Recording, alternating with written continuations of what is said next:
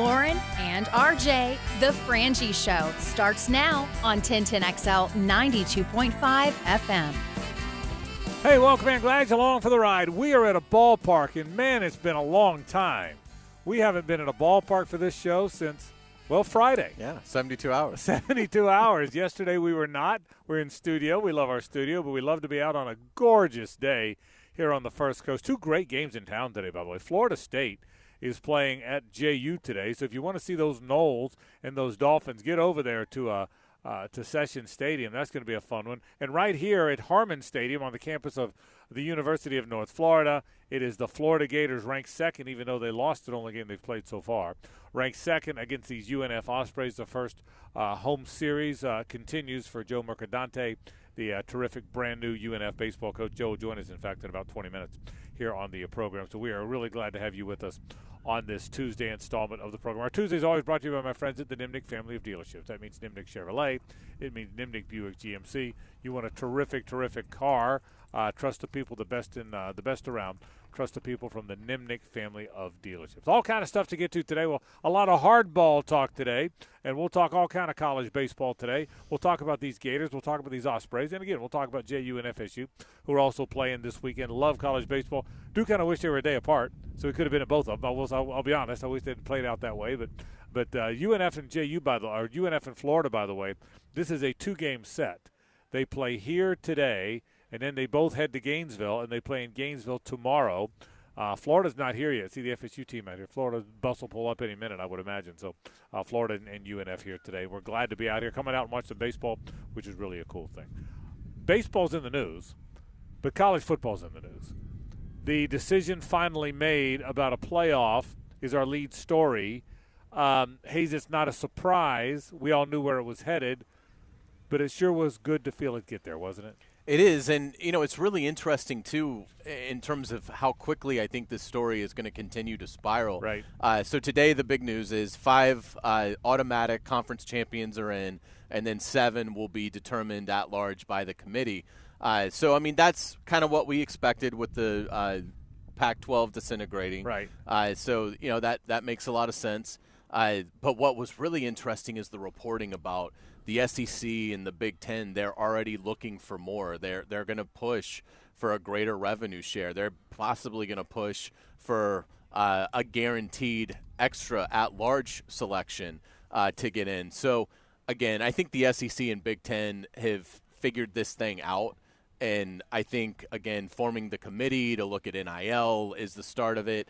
Uh, but this thing is headed towards the SEC, Big Ten doing their own thing, and uh, and and and sh- really shrinking the pool of teams that are competing for what I think many are going to believe is the national champion. So it's great. I mean, I'm really excited about the playoff, but it makes me wonder: Are we like 10 years away from being back to where we were in like the 1980s, where you might have three different teams saying we're the national champion because maybe you had somebody win the AP and somebody win the UPI and somebody was number one for the coaches and uh, you know it, it's it seems like we could be headed to that but uh, but I can't wait I think this is the right way to do it for you know certainly for now five uh, automatics and seven uh, at larges. Hayes mentioned the Pac-12. I saw yesterday that the Pac-12 has a new commissioner. How do you convince someone to take that two, job? They got two teams. Yeah. Uh, I will be interested to see what happens with the Pac-12 what with the two remaining teams, and they're going to. I assume they're at, are they adding some of those Mountain West teams? I don't think so. There's not been an announcement, so there's not really a league now. There's just two teams. So uh, yeah, I, I, don't know either. It'll be interesting to see what they do or don't do uh, there.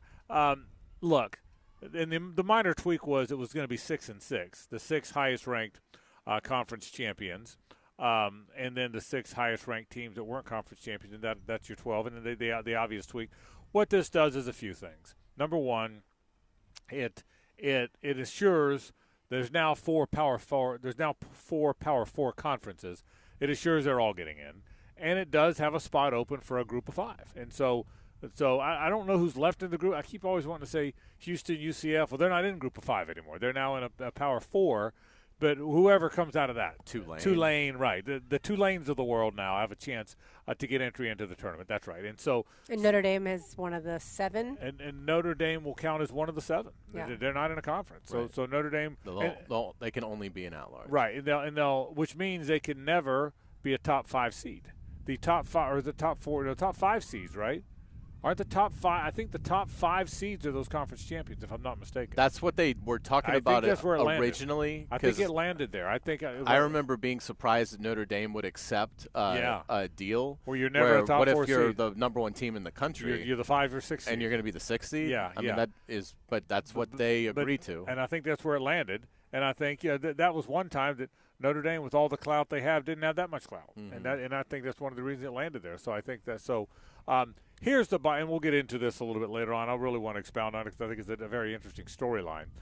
But here's the bottom line to me is is this is step one, not just a precursor to the Big Ten and SEC doing their own thing, which might happen, and certainly the fact that that uh, Greg Sankey and Tony Petitti have gotten together, the Big Ten and SEC commissioners respectively, and are, ta- and are talking about doing their own thing. I get that, but this is step one. It's not stopping at 12. That's the bottom line. I'll bet you we are at 16 five years. Agree or disagree? Agree. I bet we'll be. I'll bet we're at six, somehow. The somewhere- money's just too big. too big. I, I I'll bet we're at 16 within five years. I'll say we're at whatever Greg Sankey wants. Well, whether correct. that's, that's right. 16, whether that's Yeah, 20, that's right. whatever Greg Sankey and I Tony agree. Petitti want, that's where it'll land. I agree with that, but I, but I'll I'll bet. Well, they're going to want 16 because more of their teams get in. Absolutely. With 12 teams, with 12 teams in, you I would say there will almost never be one without three SEC teams. You agree with that? Absolutely. Almost never. There will all there will almost never be a tournament. and I'd say most years they'll have four. And I would say there will be a lot of years four. I don't think there will be five very often because No. the committee will resist that. The committee that would feel Five of the seven, that yeah, would be yeah, piggish. Yeah, that would that would be or or four of the six once you get your automatic in right. So Yeah. so I don't I don't I, I doubt that I doubt they'll do that. I, I doubt you'll see that. But I but I do believe that uh, it'll be three or four most years, and I don't think the Big Ten's got that. I think the Big Ten will have two every year, and possibly three. I just don't know that there's programs in the Big Ten that I'm confident will always be in the mix. I can't imagine there will be many years with Georgia, as it's currently constructed, and Alabama not in. I can't imagine. Well, and again, Yeah. then you have a pool of Texas, LSU, LSU, and Texas and- and Oklahoma right. and Tennessee and yeah, that- Florida. Yeah, and, I that, mean, that's right. And the and don't kid yourself. schools that spend a lot of money on football. Yeah, and and you can say, Frank, at some point USC is coming back, and Penn State. I agree with that. I, I think is coming back. I think Penn State will always be in the mix. But guess what? Florida's coming back too at some point. Auburn's coming back too Well, at some point. Don't and- think for a minute that they're not. And we don't know whether what it's this coach or the next will coach. be. That's I right. I mean, Michigan just lost one of the greatest coaches walking the planet. yeah, yeah, that's so right. who's to say that Michigan's going to, you know, still be a Yeah. double-digit win team every year? I mean, Right. they may be headed for Yeah. a decade of eight and fours. yeah. And teams always flare up. Like we had TCU the one year. Iowa this year, despite the offense not being good, defense was really good.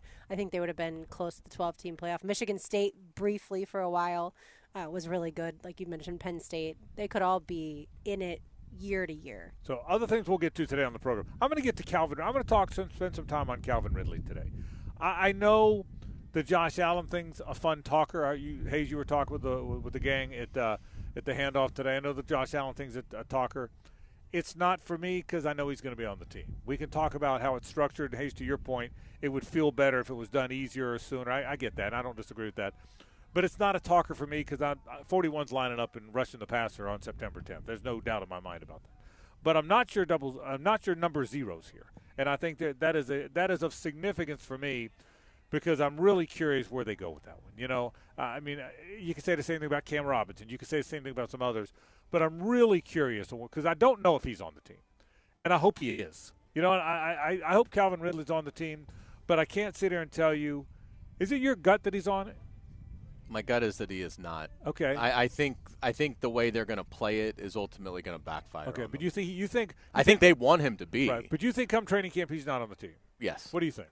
Yeah, I think he gets a three year, $60 million deal, and the Jags we're not going to do that. See, my I think he come training camp he is on the team, but boy, it's a tepid opinion. You know what I mean? I mean, it, it is. I am not. I am not convicted there, and and I hope he is. And, I, and I'll, I'll explain kind of. We'll get into that a little bit today. I think It's a if they topic. sign Josh Allen long term and Right. don't have to apply the tag, Yeah. Calvin will be here. well, that's Right. well, But- well, well, then you know he will because Yeah. then they've got the tag to use. correct. That's right. But so but assuming they tag Josh Allen, then no, I think it's Yeah. gonna. I just yeah, I just I just think there's going to be a team that just blows him away Yeah. with an offer, and it's Yeah. not going to be this one. and if he's out there, that could certainly happen. So so so so we'll talk about the, the importance of Calvin Ridley. I want to get into Calvin a little bit today on the program. Talk a little college basketball too.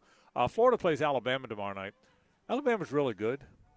Could Alabama win a basketball title? I mean, would that be allowed? Is that is there? A, have you looked at all the the bylines? The NC because is it allowed for Alabama to win a basketball title? It's a great question because I looked at Article thirty eight dash seven That's the one I would. That, that's the one I would. I would look at. And uh, it, in fact, they can. I mean, which I was. It's written in there, isn't it? Yeah. Yeah. Um, so uh, it would be uh, it would be amazing. And look, I, I'm curious about Alabama. They have the nation's best offense.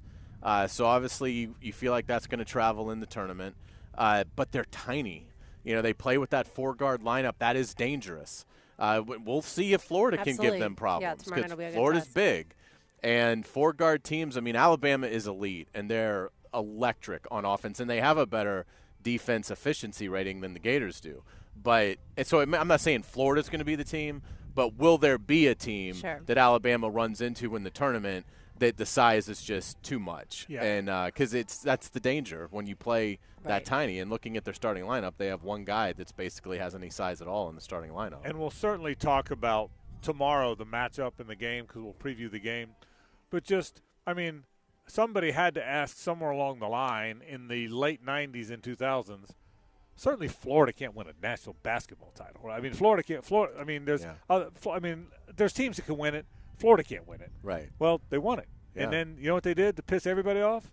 They won it again. Yeah. You know, so I so I just so I'm, I'm going to get into how awkward is there an awkwardness to basket football you winning. So we'll get to that a Can little. Kentucky win a football national well, championship? same question, but but I don't think we have They to ask cannot. that. Okay, but but I, I don't think we're ever going to be put in a position where we're asking that question. Okay, I don't think we're now we've, we've now got to ask the question about about about Tennessee and about about I mean so we have to ask that question now. I don't About think we're I don't think yeah. we're going to have to ask that question about Alabama for a while. So so we'll talk a lot about that coming up. Uh, Rafael Devers made some really interesting comments. Did you see these? About I did the not. Okay, so um, he's ticked.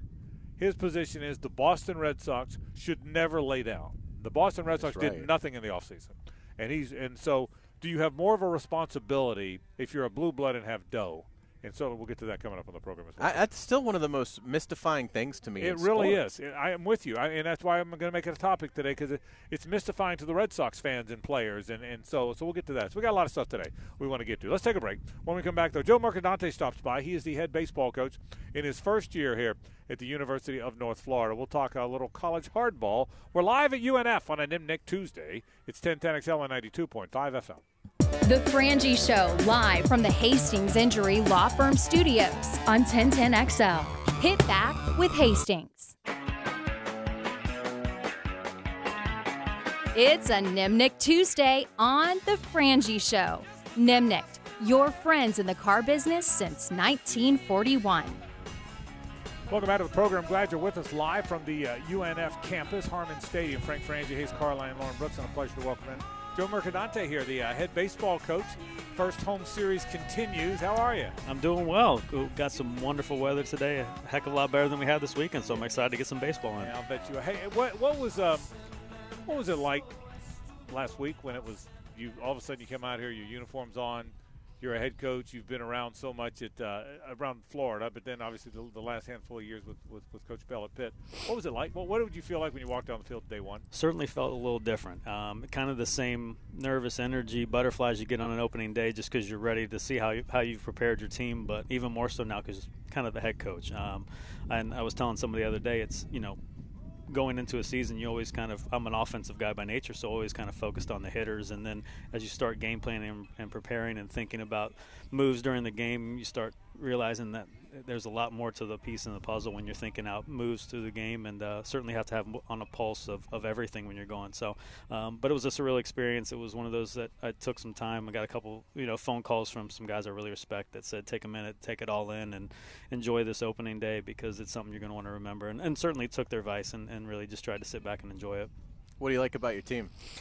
The fight, the the toughness of them. They're just a bunch of scrappers. You know, I think they they've kind of embraced the fact that um, you know they don't have a all-star name to hide behind, and I think that they realize that everybody's going to have a part in our success, and you're starting to see them kind of develop that toughness and that mindset of um, you know just going out there and, and, trying to execute and be as consistent as possible and that's certainly something we're going to get challenged with the next two days playing you know one of the most talented teams in college baseball so i'm excited to see how they do do you like having a, a, top five team come in here this early in the season, and then obviously you'll go there tomorrow? Yeah, I think so. I, th- I think, and I just spoke to the guys about a few minutes ago. It's just it's just another opportunity, though. You know, I think for us to play the game we need to, it's it's you never want to put too much into one game. You know, you want to continue to challenge yourself against executing the game of baseball. And whether it's Florida in the dugout or JU or you know North Alabama, you still want to go out there and focus on playing the game at a winning baseball level um, and playing our brand of baseball. And that's a challenge we're going to have because uh, you know you're obviously going to have a good team in the other dugout. How hard is the challenge, Joe? And you just got to this job, but you've done this a long time the world's changed with the portal and the, it, the world's changed. I mean, Alex mm-hmm. Lodise comes here and plays great. Next thing you know, he's in Tallahassee, and everyone's got everyone's got those stories. How hard is it now to, to develop any rhythm or, or consistency with the team? It, it's certainly one of those things that uh, roster management is always on your mind. Even yeah. when you feel like, oh, I've got a guy for two or three years, you're not 100% sure about that. So you've got to always have contingency plans in place, continue to think about the, the needs that may open up that are present now, and, and what are you going to do if something else opens up that you're not prepared for. So it kind of heightens the senses in terms of making sure you, you have those pieces filled and plugged in. And we certainly had some holes to fill when we got here, but we feel good about some of the players we added. How fluid are lineups, rotations at this point? Do you like to kind of get a, a, feel for it, or do you like to get it kind of set as early as you can? You know, and, and listen, first time around, I don't know if I'm doing it right, right? I'm just, uh, you know, but I, have I've worked for some coaches that you know, went and left the preseason and said, all right, these are our guys. We're going to give them 10 or 12 games to develop some consistency. And, you know, also been at some places that, you know, kind of shuffle a little bit to start the season. I, I know this. I've been doing this long enough that the lineup we roll out here tonight or what we did this past weekend is not going to be what it is at the end of the year. There's going to be tons of opportunities with, you know, guys getting hurt, guys needed to get a, a breather and get out of the game for a couple couple days. Uh, but we certainly have a nucleus of about five or six guys that we, we're going to keep in there every day. We feel like they've earned it and let the other guys continue to compete for those spots people familiar with UNF baseball certainly know the name Cherokee Nichols. Who are some other guys that they should be aware of? Yeah, you know, Cherokee had a great weekend to start off. Jacob Runnels um, has started off extremely well. You know, Cherokee and, and, Jacob hitting three, four, and two, three in the lineup, just depending upon where we place them. Those are two guys that, that have the ability to leave the ballpark. Um, you know, Kate Reich has, has, had a nice start for us. He's going to be down for a couple days, just resting up. But um, you know, Cade Bush had a really good weekend, squared the ball up a lot. FSU transfer, playing first base, has the ability to hit the ball at the ballpark, um, and he's had a nice nice start as well. So you know you feel good about those guys sitting in the top four spots in your order, but everybody's going to play a part. That's for sure. Cherokee's important to us because he's a great walk off guy. You and I've had that talk. Mm-hmm. He never misses the clinic. He was out there with a knee brace and couldn't walk, and he was out there. Uh, Matthew Clements, by the way, uh, played with his dad which means his dad had Matthew very late in life. Let me point that out again. I kid Mike about that all the time, but it's a good little nucleus, isn't it? I mean, it's it a it's a good nucleus. You've got you know five returners and four newcomers that are playing and did this weekend as well. So you've got a good feel of some blend from some some old, some new. Yeah. Um, but I've been really happy with how this team's kind of come together and, and, started to kind of blend together. And you've got guys from different backgrounds and different levels, and um, they've kind of rallied around the common theme of like yeah. learning how to play, winning baseball, and, and compete and push each other each day, which is pretty cool the high school baseball in Jacksonville has always been awesome, but it seems like it maybe is even at its peak now. How exciting is it to have the opportunity to recruit this area and, and, and bring hometown kids here. No, you're absolutely right. I wish everybody didn't know how good the baseball was here. Though you know, you know this day and age with social media, it's it, it's everybody's coming into our backyard, which is which makes it more more difficult. But um, you know, you obviously want to continue to recruit the best players in your backyard. Um, one of the good things is I've got a really strong uh, coaching staff with ties throughout the whole state of Florida, and I think this is a campus and a school that is very you know intriguing to a lot of guys in the state of Florida, north, south, east, west. That uh, we have a lot to sell here, and I'm excited to see what we're going to do. Speaking of sales, I heard there are only a couple hundred tickets left, so certainly it's going to be a great environment. It's going to be awesome for our guys to see this place packed like it should. And, and, listen, they deserve that experience. They deserve that environment. They worked hard. It's a good group of guys, and they're going to get to get to play in front of a good home crowd tonight. Joe, let me ask you this: Joe Mercadante with us, UNF baseball coach. When you fully assembled your staff, there were people in the baseball. I'm pretty involved in the baseball mm-hmm. community. There are people in the baseball community that went, "Wow, that's a hell of a staff. I mean, they did that had to be a big deal to you. I mean, I mean, I mean, I, baseball people were wowed by the staff you finished putting together. I, I'm extremely lucky and feel extremely blessed that these guys wanted to come join the challenge that that, that we're taking on as a, as a group. And you know, one I learned early on, just always kind of keeping a short list with you yeah. as a, as a yeah. coach. You always want that goal to be a head coach. And when I got that call from Nick Morrow, it was like, all right, let's open it up and see who's coming with me. And, and to get guys that were as high on my list as they were and were as highly, you know, regarded and, and just shared the same common things. I think that's the most important piece is making sure we're all in line, all in step with what we're trying to do with this program. And uh, feel extremely honored and blessed that these guys are with me and excited to get to work with them every day. Joe, what do you think your your is it too early to know what you think your weekend rotation will be? I mean, Peter Holden, the left-hander who was a Friday night guy last year. Mm-hmm. Brett Dennis is the guy I saw at Providence last year who's really good. Mm-hmm. Is it too early to know how you're going to do that? I know Peter Holden's going to be our Friday night guy. Okay, that's right, about right, where I right. where I stopped the He's train right now. Yeah. Um, you know, Will Ross did a nice job for us opening weekend. Tony Rocca is was our slated starter last Sunday. You know, going to get a couple innings tonight just because he didn't get the opportunity okay. last weekend. But you know, I think you know Peter obviously Friday, and then you got got a group about four or five guys and a couple guys that are starting to work their innings, their workload up a little bit more that you think may be able to get into that rotation um, towards the back half of the year. But you know uh, the, the, important piece is having that Friday night guy. You feel like you can get off on a good start, and um, there's enough pieces. You know some of the arms to look for. You know uh, obviously you alluded to Brett Dennis uh, has done a really nice job. Zane Starling's probably going to be more of a backing guy, but has really done a nice job as a freshman early on. Um, you know Will Ross had a nice start. Bryce Fisher from JU transfer transfer has done a really nice job for us as well. So we've got some, you know, a collection of about four or five guys that we feel can fit those spots, and, and early on, just trying to find some rhythm with them and see who who sticks a little bit better getting through the lineup two or three times, and who we need to bring back on, you know, a little bit more often out of the bullpen. How much of a scouting report do you give your guys on Florida? You know, it's it's always a fine line, right? You never want to get the paralysis by analysis out there on the field, um, especially when you're playing, you know, a, a, really good opponent. Because if you're going to play these guys and compete against these guys, you got to be relaxed, got to be loose, and um, but you certainly want to prepare them in terms of what their strengths are and their weaknesses are, and um, where they've had where other teams have had success against them in the past. And that, that's one of the things that's really evolved in college baseball the last, you know, five, eight years has been advanced scouting and data and video. You can get a lot of work done and learn a lot about your opponent. And we, we try to prepare them the best we can, but ultimately we always go out there and tell them, hey, just be an athlete and go play the game. There's going to be a tribute tonight for former head coach Tim Parenton. Are your guys extra emotional about that? I'm sure. I'm sure there will be some emotions, and you know, half this roster was recruited or coached by Tim, um, and it's been it's been neat to see the half of the team that wasn't see how important he was to them and how much of an impact and, and how much he meant to those guys. So um, we are family, you know, um, and those guys have been feeling for their brothers a little bit that, that we're tight with TP. And uh, I'm just excited to see Sheila and his family tonight and, and make sure they know how important he was and how special he is to the UNF family. Tell a story people don't know. I'll tell this story. Uh, TP's probably closest friend in the business uh, was Pat McMahon, and I know how close you are to Pat. Mm-hmm. I mean, mm-hmm. you played for Pat, you mm-hmm. were under Pat, so – there's a real connection there, isn't there, Joe? There is, but yeah, Pat's someone. Honestly, I, I, attribute my coaching career to the to me wanting to do what Pat did for me when I when I was a player for him. So um, he's still a mentor to me. Talk to him a, once or twice a week just to check in. But yeah, I was extremely close to Tim, and um, you know, got to know through know Tim through through Pat's experiences and relationship with him. So uh, yeah, so Pat's very close to me, and, and I know how much Tim meant to him and his family. What is your background, just in terms of playing and, and coaching?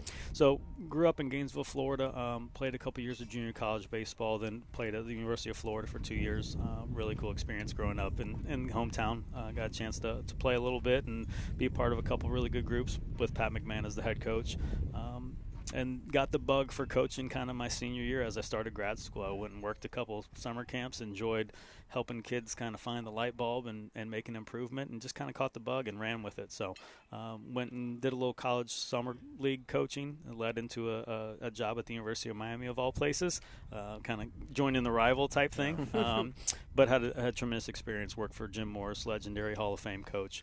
Spent seven years there, and uh, you know had a chance to leave there, go to to uh, UCF and then Stetson and then Pittsburgh the last two years and now back in the Sunshine State. So I've, it's taken me a lot of places and I wouldn't give up any of it. It's been all an experience and part of the education for sure. Funny part with Joe, he left this part out. So he, he coached at Miami, played at Florida. coached at UCF at Stetson. He coached under Mike Bell, who's an FSU guy. So you got them all, right? If, if you, if you count Mike as an FSU guy, then you hit them all, right? I've, I've hit them all. That's right. That's right. Just out of curiosity, you have a shortstop named Alex Rodriguez. What is his nickname? Hey, Rob. yeah, yeah, I had to know. yeah, that's that's what, that's what it goes by. You know, the funny part is it. The guys that we've coached are a little bit younger, so it doesn't quite strike you know the awkwardness that it would for some older guys. But uh, yeah, that's it, it's too easy not to go with that nickname. Joe, final thing. Uh, you're getting Liam Peterson tonight. Mm-hmm. Liam Peterson, for people who don't know, is Florida's big freshman, really good. Mm-hmm. And he was going to pitch over the weekend. I don't know how many. I don't know how many. Don't- He's on a pitch count, obviously tonight. I don't know how many, what are you going to do? Who, who are you going to start? How? Who, who should we look for? You said Roca's going to pitch. Yeah? Roka's going to get a couple. We're kind of in the same boat. Get get Roka some innings, get him a little He'll work. start 'cause the he game? this weekend. Yeah, he'll he'll miss. He'll he'll start the game for us, and then we'll kind of go into the bullpen, just see where we match up in the game.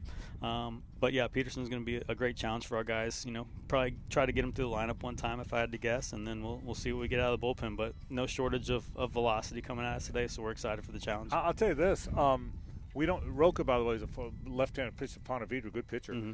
We don't get to see Roka Peterson on a Tuesday very often. You know, so I'm, I'm sorry you got rained out and everything. Okay, Yeah. but I mean, for the fans coming out here tonight, I mean, that's what do you figure? They both throw a couple innings. Is that would, that would that be your guess? That would be my guess. Probably both get two or three in, and Yeah. you know more of a pitch count thing. I think Yeah. with both of them. But yeah, you got two guys that can light up the radar guns a little bit. At least get a hefty speeding ticket if Yeah, they're on the highway exactly with it, right? You know. But that, that's two. I, I know them both. That's that's two good pitchers. So, uh, Joe, thanks for stopping by. Uh, good luck. Congratulations again on the job. I know you. you. can do a terrific job here. Can't wait to watch it tonight. Thanks for stopping by. Thanks.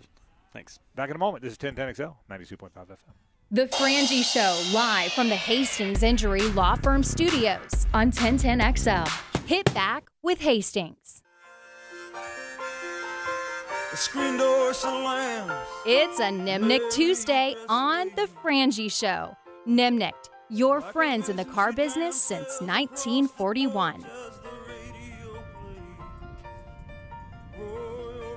Well, Hayes Frank is uh, just to our left doing a TV hit for Channel 4. He'll rejoin us in just a minute. this is one of his favorite. This is one of his. He is a, a very talented television and radio star. You were right about that. But this is one of his favorite all-time songs, and he's missing it. That's too bad. Great job, RJ. Yeah, we'll just uh, we'll soak it up. Absolutely. Springsteen's always a good choice around here, even if even if Frank has to miss it. Uh, thanks again to Joe Mercadante for joining us, the new UNF baseball coach. I say new, he's had the job now for a little bit, but uh, his debut with his team was on Friday, and UNF uh, split against Delaware. And as you heard, uh, UNF plays host to Florida tonight. First pitch is 6 o'clock. And uh, you've been here before for a Florida UNF baseball game, right? Oh yeah, it's yeah, great. and it's uh, it is going to be absolutely packed. I'm curious too about like Florida. Do they have edge? Is so like you don't see it. Like teams usually aren't going to have an edge Right. this early in the baseball season and in a, a midweek game. But you know, with Florida hearing about the the season opening loss now for three or four days, Exactly. I'm curious to see if the Gators have a little extra something tonight, and can UNF, if they do, you know, can they match that? See, that'll be a thing. People say it's not, but so much has been made of this Florida baseball team because they were so close. They should have. I think they're better than LSU. They should have won it last year. They didn't. LSU had Skenes and and and and, they won. But if you remember the line drive that Wyatt Langford hit, Mm-hmm. that that the left fielder made a great running catch. He doesn't catch it. Florida wins in two games and wins the championship. Instead, they finished second. But so much was made of them, and so much Florida was made of Jac Caglianone, Sure. who's the most talked about player in college baseball. He's 6'5", he's 250. He's a hitter, he's a pitcher, he's a bomber. He came back to college for one more year. People thought he might not do that. So so but because of his presence, so much has been made about their team, their team, their team. Are they going to be ranked first? They're going to rank second. They're ranked third. They start Cade Fisher, and they lose opening night to St. John's, and then the next two get rained out. So th- they come here 0 and 1. So I think that's a. I think the hate the point Hayes made. Yeah. I think that's a thing. I, you wouldn't think so in a, in a 56 game season, but it's a thing. And I and I think yeah, you better believe on that bus coming over here. Sully's right now on that bus telling them about it. I promise you. It's just the second time in his career at Florida that Florida has started 0 and 1. Last time was 2013. It was 11 years ago. Yeah. Last So time. yeah, I think I mean Kevin O'Sullivan is smart enough not to make that a huge deal with his team, but certainly I think they faltered Frank in the fact that they didn't change their schedule to a doubleheader on Friday. Yeah. Like JU and UNF probably did. should have. It- Probably it didn't should make sense to me that there was no change when we all knew that it was going to be a, a terrible weather day both Saturday and then predicted on Sunday as well. The other thing, and we talked to, to Joe Mercadante about this, and, and again, for baseball people that really appreciate stuff like this, typically when JU plays Florida or FSU plays UNF or they play, they all play each other. The way college baseball works is those weekend series are so critical, not just in conference, but even before the season, because you bring in name programs or good programs, even if it's a Delaware or Cincinnati, they're good programs. Uh, Columbia comes in to Gainesville this weekend. They're really good. They, they went to the NCAA tournament last year, even though they're a northern team. So you save your, your Friday, Saturday, Sunday starters for those games. And these games, you're getting midweek guys. You're getting guys that are middle relievers. Maybe a closer will throw an inning or two. Well, because neither team played Sunday, you're getting Liam Peterson, Florida's Saturday starter, versus Tony Roca, UNF Sunday starter. So you're getting two big time arms now. Roca, I remember him at, at, at Ponte Vedra was really good. Liam Peterson, one of the best players in the country. He was a he's a five. I don't know if baseball's got five stars, but he's he's DJ sure. Lagway. This is DJ Lagway is going to start tonight for Florida. If you want to get an idea of what you're going to see tonight, th- there this version of DJ Lagway is going to start tonight for Florida. Typically, he would be starting on Saturday against LSU.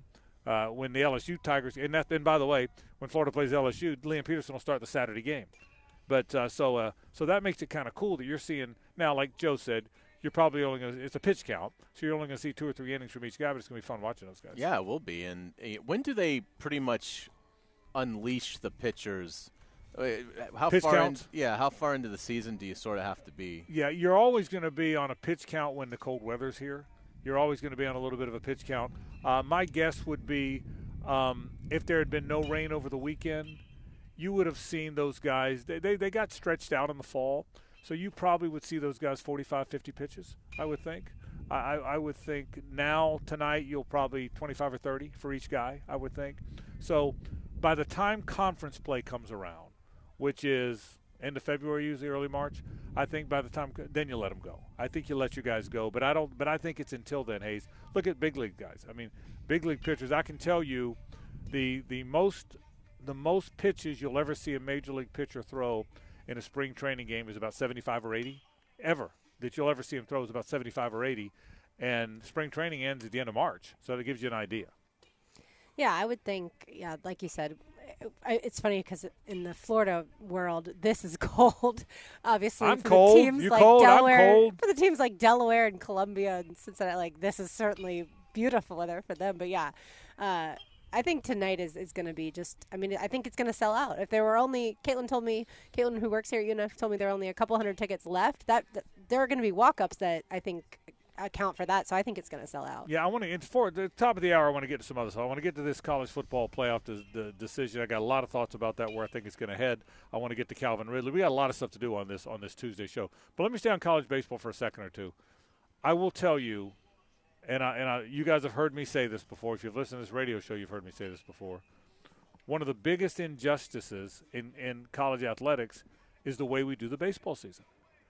You know, there will never be another nor- true northern team win a championship. Did you realize that? Now, Oregon State won one. They're a northwestern team, but the weather's a little different there. But the way the calendar works, there's the southern teams are so far ahead. That doesn't mean a northern team can't win a game, but the southern teams are so far ahead that the pitchers are so stretched out that everybody is so that by the I mean they play for the championship in June. The northern teams probably don't find their way till first week of May, and so Isn't I- that what made Notre Dame with Link Jarrett so impressive? that's what was amazing about Yeah. it. But, but they didn't win the title. Right. Even though they got to the College World Series. And listen, I've seen Ohio State or Michigan get to a College World Series. Maine has gotten to some College World Series. I mean, Maine has been to the College World, but they can't. But can't win it. And so, and for that reason, you don't get the best recruits. Recruits want to come play where they can play. Sure. If it was me, and I've always said this, as much as I love college baseball now, the first college baseball games played would be in March. I would not play a game. I would not play a game until March. I would uh, the College World Series. Uh, I would start the when does the regional start? Like the the Memorial Day is that That's regional? what it that- seems that's- like. Yeah, Memorial Day, right? The conference tournament's like the week before.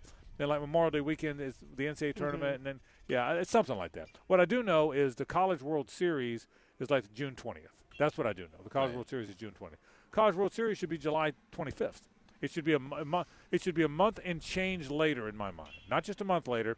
It should be a month and change later, and to give everybody a chance. Now listen, I'm a Southern guy. I'm a Florida guy. I'd rather the Gators have the advantage over the Ohio States of the world.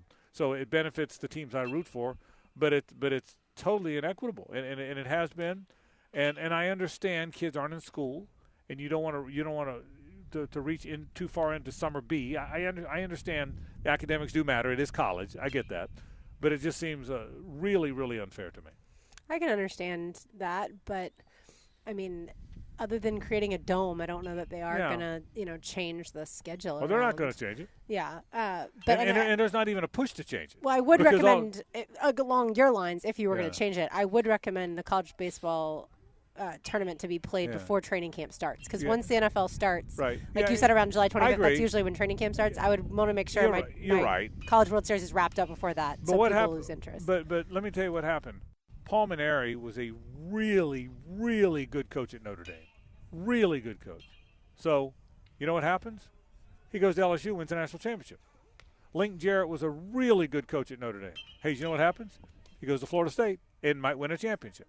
If if Notre Dame or Michigan or Ohio State ever ever ever get a good coach, they're going to Texas or LSU or Florida. I mean, there's no there's no exceptions. It doesn't that seem kind of weird? It is. to I me mean, it the only solution would be to shrink the regular season. Yeah. But I, and and I don't know if there'd be any support for that from a. yeah, It would save you some cost. yeah. You know, because it's not a revenue sport. Uh, so uh, you know, for most, I, w- Yeah. I wouldn't think. Yeah, you're right. Probably is for some, but I but I don't think there's going to be No, and, any. and I'm not a proponent of less fewer games. yeah. Why, why can't you play in July? Why can't you? uh, Doesn't everyone take online courses now anyway? I mean, you know, I mean, why can't you play in July? It would. I mean, nobody. There, again, there's no move to do it, so I'm the only guy that feels that way. But I just feel like the University of Minnesota will never ever win a. Cha- well, that's not good. They're not, win- they're not winning in anything else either. but but Michigan, which is winning stuff at other sports, will never win one. We'll never have a chance. Yeah, someone who uh, has worked at in an athletic department, which is me, uh, that month of July is like the only time off Yeah. you have. And so I'm going to tell you uh, that's why they don't win it in And, and July. by the way, and I, and I get that too. Because as soon as August happens, you Yeah. have fall sports starting. and so by the that's way- the only yeah. downtime that you have. And, and by the way, that's a great point. That's a great. It's not just about the baseball players. It's about the athletic department. And, Yeah. and- and very fair point. So anyway, that's my that's all. That's my one. I, I talk about it all the time. It's my one pet peeve. But hey, we love that we're here. We love that they're playing right now. Liam Peterson versus Tony Roca. J, uh, Florida, Florida versus This kid's a giant. I don't know who this Florida Gator player is, but good God, Florida versus uh, who's 29. I don't know. I don't know the numbers. But he's a big old dude. he's six six. It looks like. But the uh, but Florida versus UNF is six o'clock tonight. Two terrific pitchers. You're going to want to come on by. It's really good baseball. Hope you're coming out uh, to watch it. Let's take a break. When we come back, let's talk about the college football playoff. By the way, that is Brody Donay. Okay, a transfer. He is, he is 6'5", 235. Trans, he's a He tran- looks like a tight end. he's a, he's, he's a, is that the Virginia Tech transfer? He's a transfer. Yes, that that is so- correct. Yeah, big old. Very well done. So there you go. We'll take a break. More in a moment. 10 10 2.5 FM. The Frangie Show, live from the Hastings Injury Law Firm Studios on 1010XL. Hit back with Hastings.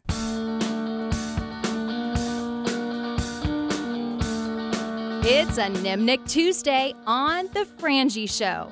Nimnicht, your friends in the car business since 1941.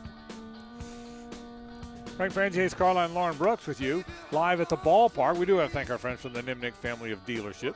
Uh, Nimnicht Chevrolet is on Cassat. Nimnicht Buick GMC is located on Phillips Highway, the best place to go. Lauren, I got a question for you. I need Go gu- for it. I need guidance. All right, I'm here for you. At our next break, 12 minutes or so from now, Yes. if you were me, would you go to the car and get that hoodie for Carlisle? or, or should I just watch him die? Okay, because I've never really watched a man die. Okay, I've seen it on TV, you know, but I mean, we could, I mean, we could watch him go. He could go at any point because he's. I don't got know short, if it's cold sleeves. enough for him to the beach die. volleyball team is wearing nothing. They're tough. This guy running by is also Yeah. shirtless. Uh, I don't think it's cold enough for him to die, but hypothermia certainly Yeah, would yeah, begin. I- but I- I think he'd make it to yeah. his car before well, he actually I, I think he could die, which is why I'm torn. I don't know, no, don't know where to go on this. Uh, see, what I thought you were going to say is, uh, will I run to your car and get it because we Oh, have no. such a short no, break? I would not. No, no, I would not ask. I would not. and I was going to say yes, I, would will not- do that. I would not ask you to do that, but I. I'm it is- happy to do that. it is- that way I will warm up as well. By the way, if you are coming to the game tonight, it is breezy, so make sure Yeah. you are prepared uh, warmth-wise, unlike Yeah. Hayes, and have a blanket maybe also. Yeah, I do have three words for you. You're one of my dear friends in the world. Weather.com. Have you heard those? those? Yeah, it's this was a miscalculation today. I get it. Yeah. I get The it. interesting part, though, is I, I Yeah.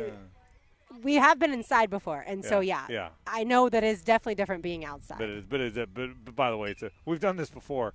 I've said how cold it was, and people show up the ballpark. go, You guys act like it's you're in Alaska, you know. So it's it's really they don't understand what it's like when you're in the shade No, and the wind is blowing. But okay, it is a. It is a I'm let me- telling you, the beach volleyball team out here is dressed like it's 95 degrees. they really are. So That's it's like yeah, as soon We're as, soft. Yeah, as soon We're as just I saw that, I was like, I'm, I'm okay. well, that's because I'll we're not figure it out. moving. Oh, that's the, again uh, the difference. But let me tell you this: uh, apart from it's a little chilly under our tent, it is beautiful. There's not a cloud in the sky. It is a perfect. Yeah, it's a little cool, but it's a perfect day here. So come out and watch baseball. And Lauren talked about it with Joe Mercadante a moment or two ago. Um, Tim Parrington, one of one of the nicest people you'll ever meet. God rest his soul.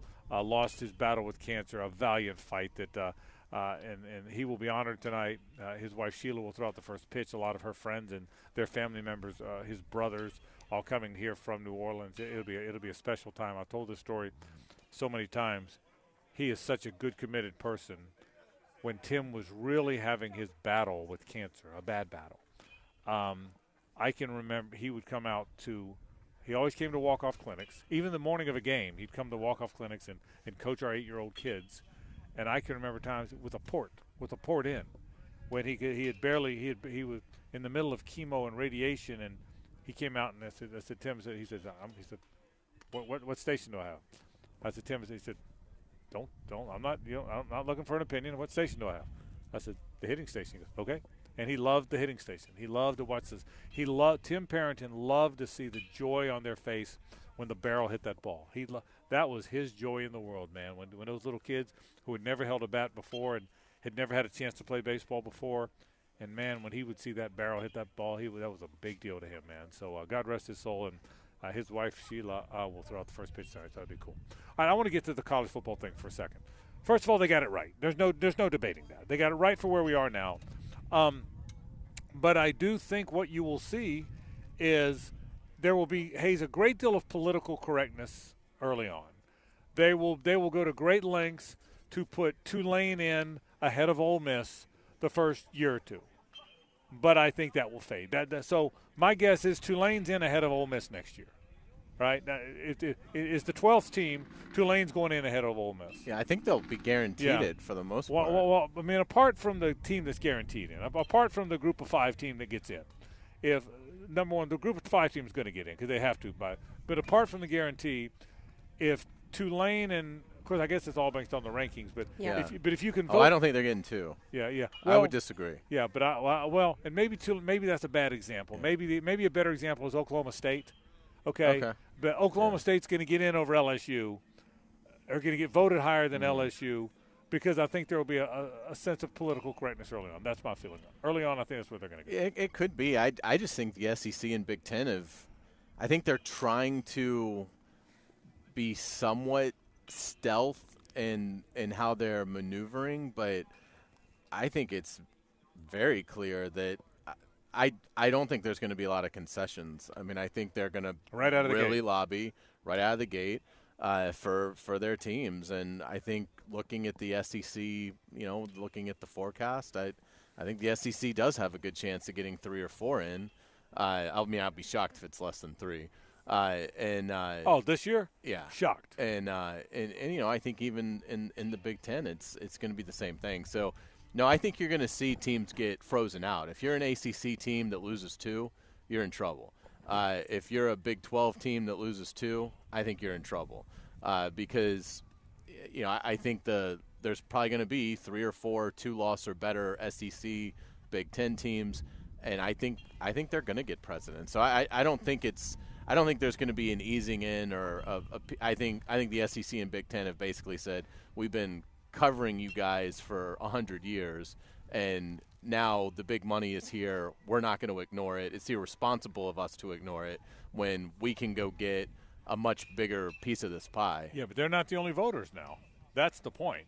The the committee. I don't know who else on the committee, but uh, but my point is there will be resistance to this. Early, in, Lauren, in my opinion, there will be resistance early on to all the bullies getting all the spots. I think ultimately that will change, but I think early on that's what you're going to see. I think it depends on how much the committee weighs strength of schedule because what you're going to have a hard time selling anyone that watches college football Yeah. is that a team in a conference that's not the SEC or Big Ten is going to have nearly as strong of a strength of schedule unless those teams in the ACC and Big 12, or the two teams from the Pac 12, are scheduling non conference heavyweights. Yeah, well, to that end, to Hayes's point, if it really just is about who are the best 12, well, then there's none of that. Then LSU's going to get in ahead of Ohio State or Oklahoma State most of the time. I mean, I mean, there's some years they won't be. Yeah. So, to your point, if it's that, I, it'll be very interesting to see. Um, and look, it's not it's not arbitrary by the time they pick. By the time they pick, it's who, who's the top 12. But but I just uh, And we know how the committee is. They're very logo centric. So I think if it does come down between a 9 and 3 LSU or a 10 and 2 Oklahoma State, they're taking LSU because it's just a much bigger logo in the world of college football. I mean, yeah, we'll see, but Yeah, well, I, I by the way, and I think more times than not, the LSU team's better, even I- if they're nine yeah. and two. But I, but I, but we'll see. I, I- my sense is there'll be a little bit of that, that that's that's thought number one. Thought number two, I'll be very interested to see how these seedings play out. Again, I know it's supposed to be done just by who's on the who is on the, the who's ranked higher, but I'll be very because here's the thing too. Forget the first four teams. They're they're they they get their buys, and then and they're going to be conference champions. Okay, so so a um, a eight and four Clemson could get a buy, and an eleven and one Notre Dame doesn't, or a ten and two LSU doesn't. You know, so ten and two LSU. So I really am interested to see if we see two or three years of this. Remember, nothing's decided after 26. You know that now. I mean, it's really a two-year test case. So there's not even a television deal after 26. So the next part of the conversation is, what happens if 10 and 10 and 11 and 1 LSU loses keeps losing on the road to 8 and 4 8 and 4 home team, right? I mean, and I guess that's a bad example cuz 8 and 4 home team won't I guess an eight, I guess a conference champion won't ever play at home. They'll always play neutral site, won't they? So, but my point is I think it'll level out at some point. I guess that's where I'm going with all this. Is your question are all Power Four conference champions the same, or will they have to be reevaluated? What do you mean? Like you're saying, like a Clemson, you can win the ACC, which is a Power Four now Yeah. league or conference, and you can have three losses, but there can be way better teams in another yeah. conference. And, and, and again, that I'm, don't win I'm picking on the. ACC again. I shouldn't do that, but you get my point. I think if, the, if the top five conference champions, all right, all right, off the top of your head, well, look, if the SEC had a down year, Yeah. let's say, and the SEC champion had four losses, right? they shouldn't be a top 5 seed. I agree. like they should be in because Yeah. they you know the conference is given a you know Yeah, its but- champion gets in but i mean make them the ninth seed But what's your guess next year, off the top of your head? We don't have to get it right. Give me the top, the top five, the top, the five, the five highest ranked conference champions at the end of the year. Your- What's your guess? i'll say sec big ten so it's Georgia, Ohio State, yeah uh, then i'll say uh, FSU. sure Okay, Georgia, Georgia, Ohio State, FSU. and Um, uh, who? I mean, i'm trying to think who's even still in the big 12 a, a team of significance.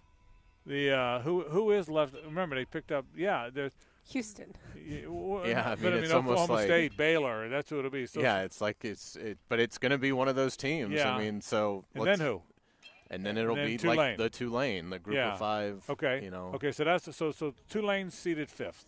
It's- Okay. i mean it's a joke So, but Tulane seated fifth. Okay. So they get a home game against um, eleven and uh, twelve and one LSU, right? Well, 12 and No, 1 they- they'd LSU, I would think you're would right. be the sixth seed. You're- you're right. But Good- they could get 9 and 3 LSU. Yeah, you're right. So I just think at some point we're going to even that out. I, at some at some point, no I think they're, I think they're going to change. I think they're going gonna to go change. They're going to change. That that's my point. They're ultimately going to change how they do that. I think that if is you done- thought voting was going away, right. it's not. It's just going to be magnified Yeah, the I, 12 team. I, and, and maybe the easiest way to do it, where we'll ultimately get, is the top four seeds or the top four seeds. And if three of them come from one conference, so be it. That's where I think, and, I, and I've been wordy in trying to explain this, where I think we're ultimately going to go in two years, four years, eight years, is the top four seeds will be the top four teams in the country, is, is, is believed by a committee, because that's who it is in basketball. They're not worried about which damn conference they're in in basketball. It's the best seed. There's a lot of automatic qualifiers that get into the tournament, but it has nothing to do with where you're seated. I think in X amount of years, I don't know when that'll be, the top four seeds will be the best teams in college football, period, regardless of conference. I That's my point. I, I totally agree. I think that'll start in 2027. I, as soon as they can change it, I think they will change that.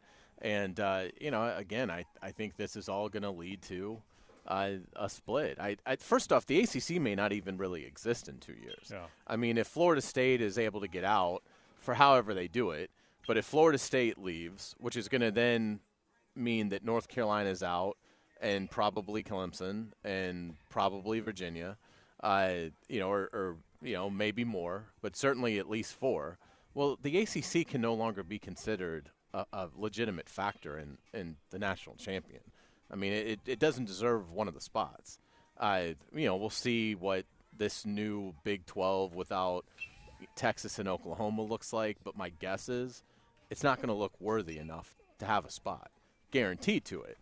And uh, you know, so I think a lot of this is going to change. And I mean, again, ultimately, the the best thing for probably for the sport is just for the SEC and Big Ten to pick up some schools, merge.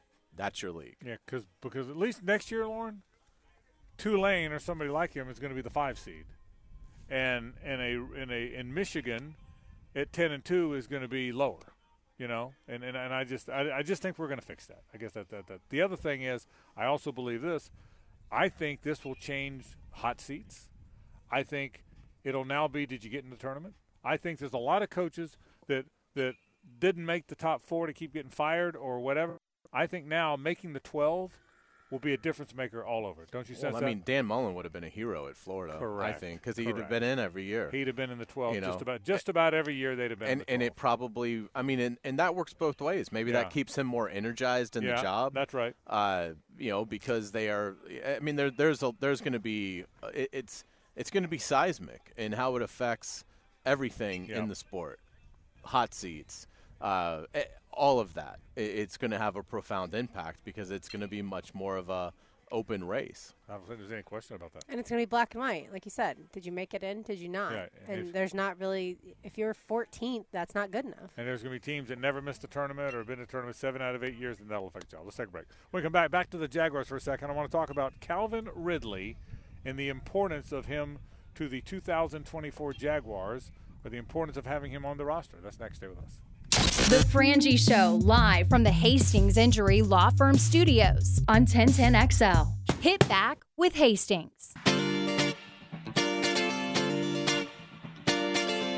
It's a Nimnicht Tuesday on The Frangie Show.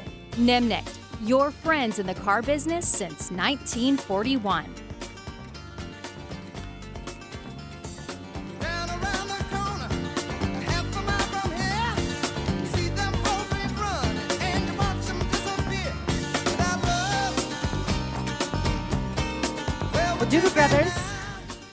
Jamming out today as we're live here at Harmon Stadium. Hayes, you saw the Doobie Brothers. Was it last year or two years ago? I think it was two years. Two years ago, Yeah, a lot of fun. I've never seen them before. At some point, I need to. They're coming back, right? Yeah, they're Yeah. coming back. Yeah, to Daily's place. I need to go to Hey, you that. should go. Absolutely. Went to a concert last night. Donovan Frankenreiter at Underbelly, which I had never been to Underbelly. Fantastic venue. Oh, cool. It's small, but I mean, just wonderful. And uh, yeah, had a great time. And then tomorrow night, going to another concert. So it's just going to be one of those weeks for me. That's All right, we're, wild. we're about to talk about Calvin Ridley. You know what I miss this time of year? Football highlights.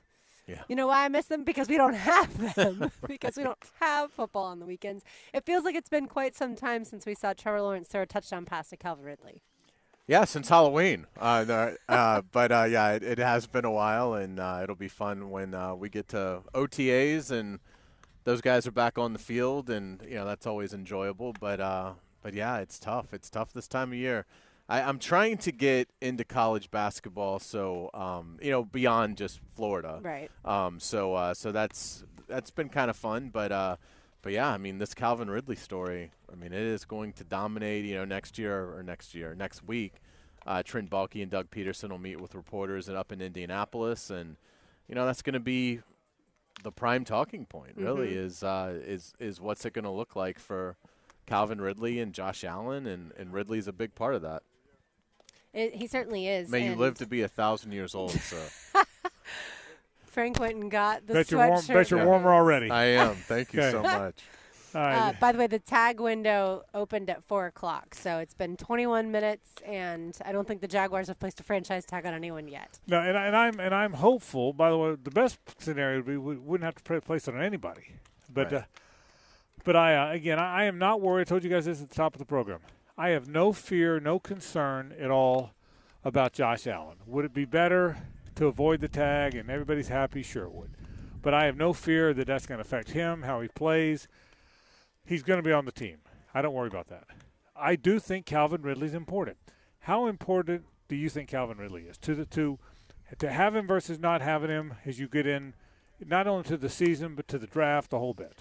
I think it starts with how much faith do you have in Calvin Ridley? I have faith that Calvin Ridley would be better here in year two than he was in year one. A lot of the issues that he had, I think, can be corrected with a second year here and the familiarity that would come with that. So, uh, so I have faith in Calvin Ridley. So because of that, I would like him to be here. But I, I understand the other side of it. Of you know, he made a lot of mistakes, and uh, you know, can you find a, a suitable replacement? I just think with the holes that they already have in the interior offensive line, the interior defensive line, corner, uh, to then add receiver to that list, because if you don't have Ridley, you've got to do something. You, it can't just be Christian Kirk and Zay Jones if he's even back, and Parker Washington or whoever it would be. I mean, so I would like Ridley to be back because it then creates, I think, a big void that will have to be filled with a premium asset eh, that you have in the offseason, whether that's the 17th pick or big free agent money. Frank, you said you'd prefer to for the Jaguars not to use the franchise tag at all. I don't know if I'm there yet with Calvin Ridley. I think fran- the franchise tag on him might be the best situation because I don't know if I'm ready to give him a long-term deal based off of what I saw last Well, and they won't give him the deal, but I think in terms of not using the tag on Allen is cause, Right. 'cause, right. I mean, they But but but uh, Lauren's point was you're right. I I'd, I'd rather them not use it at all because even Right. on even on because remember if you use the franchise tag on him, he's going to cost you a bunch this year. You know, I mean, if you use the franchise tag on Calvin Ridley, top five at the position, right? No, it's uh, it's top ten, and they could tag him and then come to an agreement Like Ingram. Like Ingram. Well, that's right. That's Yeah. right. Well, yeah, I, you're right. If you, don't get me wrong, I if if you sign Josh Allen, you use the franchise tag on Ridley rather than letting him hit pure free agency. No question about that. and they can't do that as we've talked Yeah, about. They yeah. can't do their own deal with Ridley, Right. Because then they'd have to part ways with that second round pick, yeah, which yeah, they're not going to do. It, correct. They, unless right, unless like we said yesterday, unless they agree to it but don't do it, and you trust, you know. So you got to you got to trust the process. Um, but the bottom line is this: this is a guy that started every game, which means he was healthy, which means he was available. You're worried about the fact that he gets suspended for a year. Well, availability was not a problem. The best ability is availability, right? He started every game. He had 76 catches. He had 1,000 yards, 1,016 yards. He had eight touchdowns in what everybody seemed to think was this really disappointing year. So he probably, the expectations were higher than they should have been for a guy that hadn't played in two years. That's the reality. Sure. If Christian Kirk doesn't get hurt and the Jags make the playoffs, are we still discussing Calvin Ridley's disappointing season, Yeah. or did we add that to the plate of disappointment because of how it all went? Yeah, I, I- well, I think people had such high expectations of him that he was, ne- in retrospect, I mean, I was as guilty as anybody. Well, But- He said them. Yeah, I was Yeah, gonna yeah, say, yeah. He Well, didn't do no. himself any favors. No, he, no, he didn't. I agree with that. But the bottom line is, you that's a very good point. Part of it's because he threw him, he threw him out there too. But we all bought it, and and he tried. Again, this is a guy in a brand new offense, hadn't played in a couple years, had to learn so much. He's quarterback, had to learn him, and uh, and and had to play a lot of times when he did get doubled, particularly the times Zay Jones was out. And I mean, how many games did he play with Zay and Christian? Not very many, right? No, because Zay was barely. Zay out was there. out a And bunch, you Christian, know? we know, missed the last six, seven. so games. Christian missed the last six. Zay missed a bunch early. So despite all that, he had a heck of a year.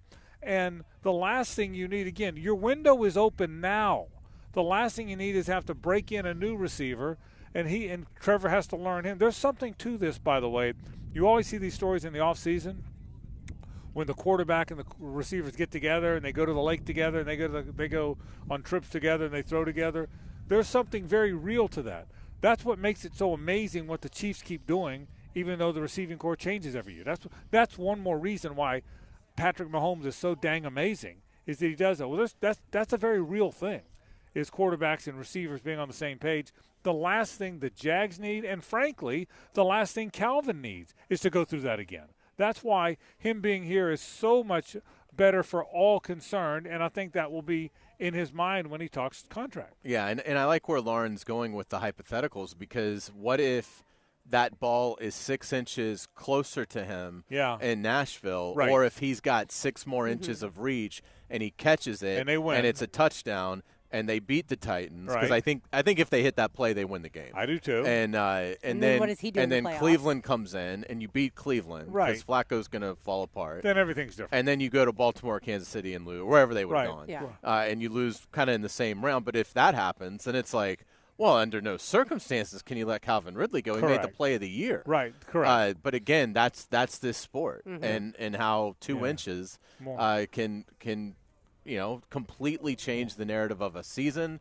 and a player and and your vision for what the future should look like. Which is why, in my mind, re, re, in my mind, for this team in this season, more importantly than eh, more important than any free agent signing that wasn't on your team last year, more important than any draft pick, even if you do pick 17th overall, which is a premium pick, more important, and so is 48. More important than either one of those are these two players. Well, it's roundly accepted that Josh Allen falls into that category. Nobody nobody debates that Josh Allen's far more important than any free agent you could sign who's not on your team. What is not as roundly accepted is that Calvin Ridley is too. Calvin Ridley is more important than who they're getting at 17. He's more important than who they're getting at 48. He's more important to the first free agent they signed. That's my point. And I think somehow, some way, if you can find a way, if they can find, there's a lot to do. By the way, there's some things broken on the team. We've talked ad nauseum about the problems uh, in the interior of both lines. I get that. But if you can find a way to bring Josh Allen and Calvin Ridley both back to the team, and I think they will, that is a gigantic step forward, and that's kind of my point. And so, would you be willing to to do a long term deal with Calvin Ridley Depends, now? Depends on the numbers, possibly. I, I would certainly be willing to do what I did with Engram, and that is tag him so you can control the pace of the of the negotiations a little bit, and then and then land where you want to. But yes, I would. Now again, I, how much you give him is part of that question too. Sure, But- but, I mean, it, But at the right he's number, going to compare what he wants from the Jags with what he can get elsewhere. Yeah, that, I agree. I agree. And, and, until until he's tagged, and then he can't. But but yeah. But But that makes the Josh Allen part of it so incredibly no important. question, it's all connected. But but to, to but to your original question, would I sign Calvin Ridley to a three or four year deal? Remember, you can to your point, you can always get out of the deal. But would I sign him to a deal with some guaranteed money? Yes. Yeah, for the right. Would you? yes, For the right dollars, yes, I, I I would. I, I would tag him so I can keep the second rounder, and then somewhere in June Yeah. I would get and, the deal done. And you can control the pace of it too. You can control the pace of it by the tag. What happened with Engram last year? I thought everyone thought it was a terrible thing. It wasn't a terrible thing. The bottom line was that allowed the Jags to control the pace of the negotiations. I think everybody had a pretty good idea where that thing was landing. I don't think there was any shock on either side. Do you? No, Yeah. and, and Evan had only been here one year. I mean, it's it's to me it, it was it made more sense to have to sort of play that game with Evan, whereas that's why I I, I just don't understand the Josh Allen thing.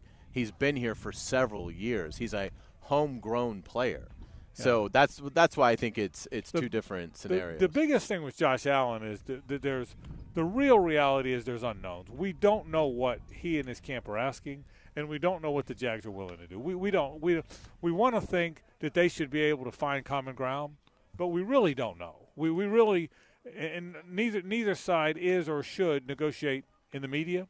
So we, I mean, I think, I think to you to your point, Hayes, it'd be great if they could find a way to sign Josh Allen. But if his camp is asking for something egregious, that's not that, that's out of the realm, we don't know that. I don't know that. You know, so hopefully that gets done sooner rather than later, and you move on to Ridley. But but again, Josh Allen's going to be on the team. There, there's no debating that. I hope Calvin Ridley's on the team too. I guess that's kind of the point. I think I think they need him. I think he's an important part of what they're doing, and I hope he winds up on the football team. I, I really do. I'd love to see Trevor, Engram, Kirk, Zay Jones, Calvin Ridley, Travis Etienne together again. I would, I would, I would put if the grouping is quarterback is Trevor, running back is Etienne, tight end is Evan Engram, and three wide receivers are Kirk, Zay Jones, and Calvin Ridley. I'm not saying it's the best in the league, but I'm saying I would put that against a lot of them. That's kind of the point. No doubt about it. It's Yeah. a good group. You know, you just got to develop the line and play some defense. You'll be fine.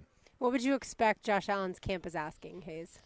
I mean, I wouldn't think it's 20, 27, 28 million a year would be my guess. I mean, I, I would think you would start with the deals that like uh, we saw like Sweat sign uh, and uh, um, there was a couple others that uh, had been signed in the last year or so. And you know, you go off of that, and I would give them a little bit of a bump. So I mean, I, you know, I I think that's where it's going to come in. I mean, I, I don't think it's going to radically change the market for edge rushers. I mean, it's just, but you need to put them at or near the top of that list. Right. Uh, Because it's the most recent. yeah, and, and again, he's he's earned it. I mean, he just this wasn't a 12 sack season. He got 17 and a half, and basically every time you blinked was around the quarterback. And there was no playoff game for him to increase that number. If the Jags had played a playoff game, he could have had he could have had 20 sacks. That's right. So I mean, I uh, yeah, I, I I mean, I, I would pay him top market. I mean, I I think he's earned it. I think they can certainly do it. Uh, and you know, I again, I I don't know what the holdup Yeah. to it would be. I mean, I. I can't imagine he's asking for forty-five million dollars. He's not asking for quarterback, Quarterback money. money, right. I Right. mean, so I no, no, and, and I don't think so either. I, I'm just saying the reality is we don't know either side. We, we, we don't. Now, deals that don't get done, you find out the sides. Deals that get done, the number becomes public. Number deals that don't get done, somebody says, here's where they here's where they were. And how much are Jaguars fans scarred by the Yannick Ngakoue stuff? Yeah. Well, I mean, again, Yannick, Yannick Ngakoue wasn't a complete player. I, I, I, I, I still go back and forth.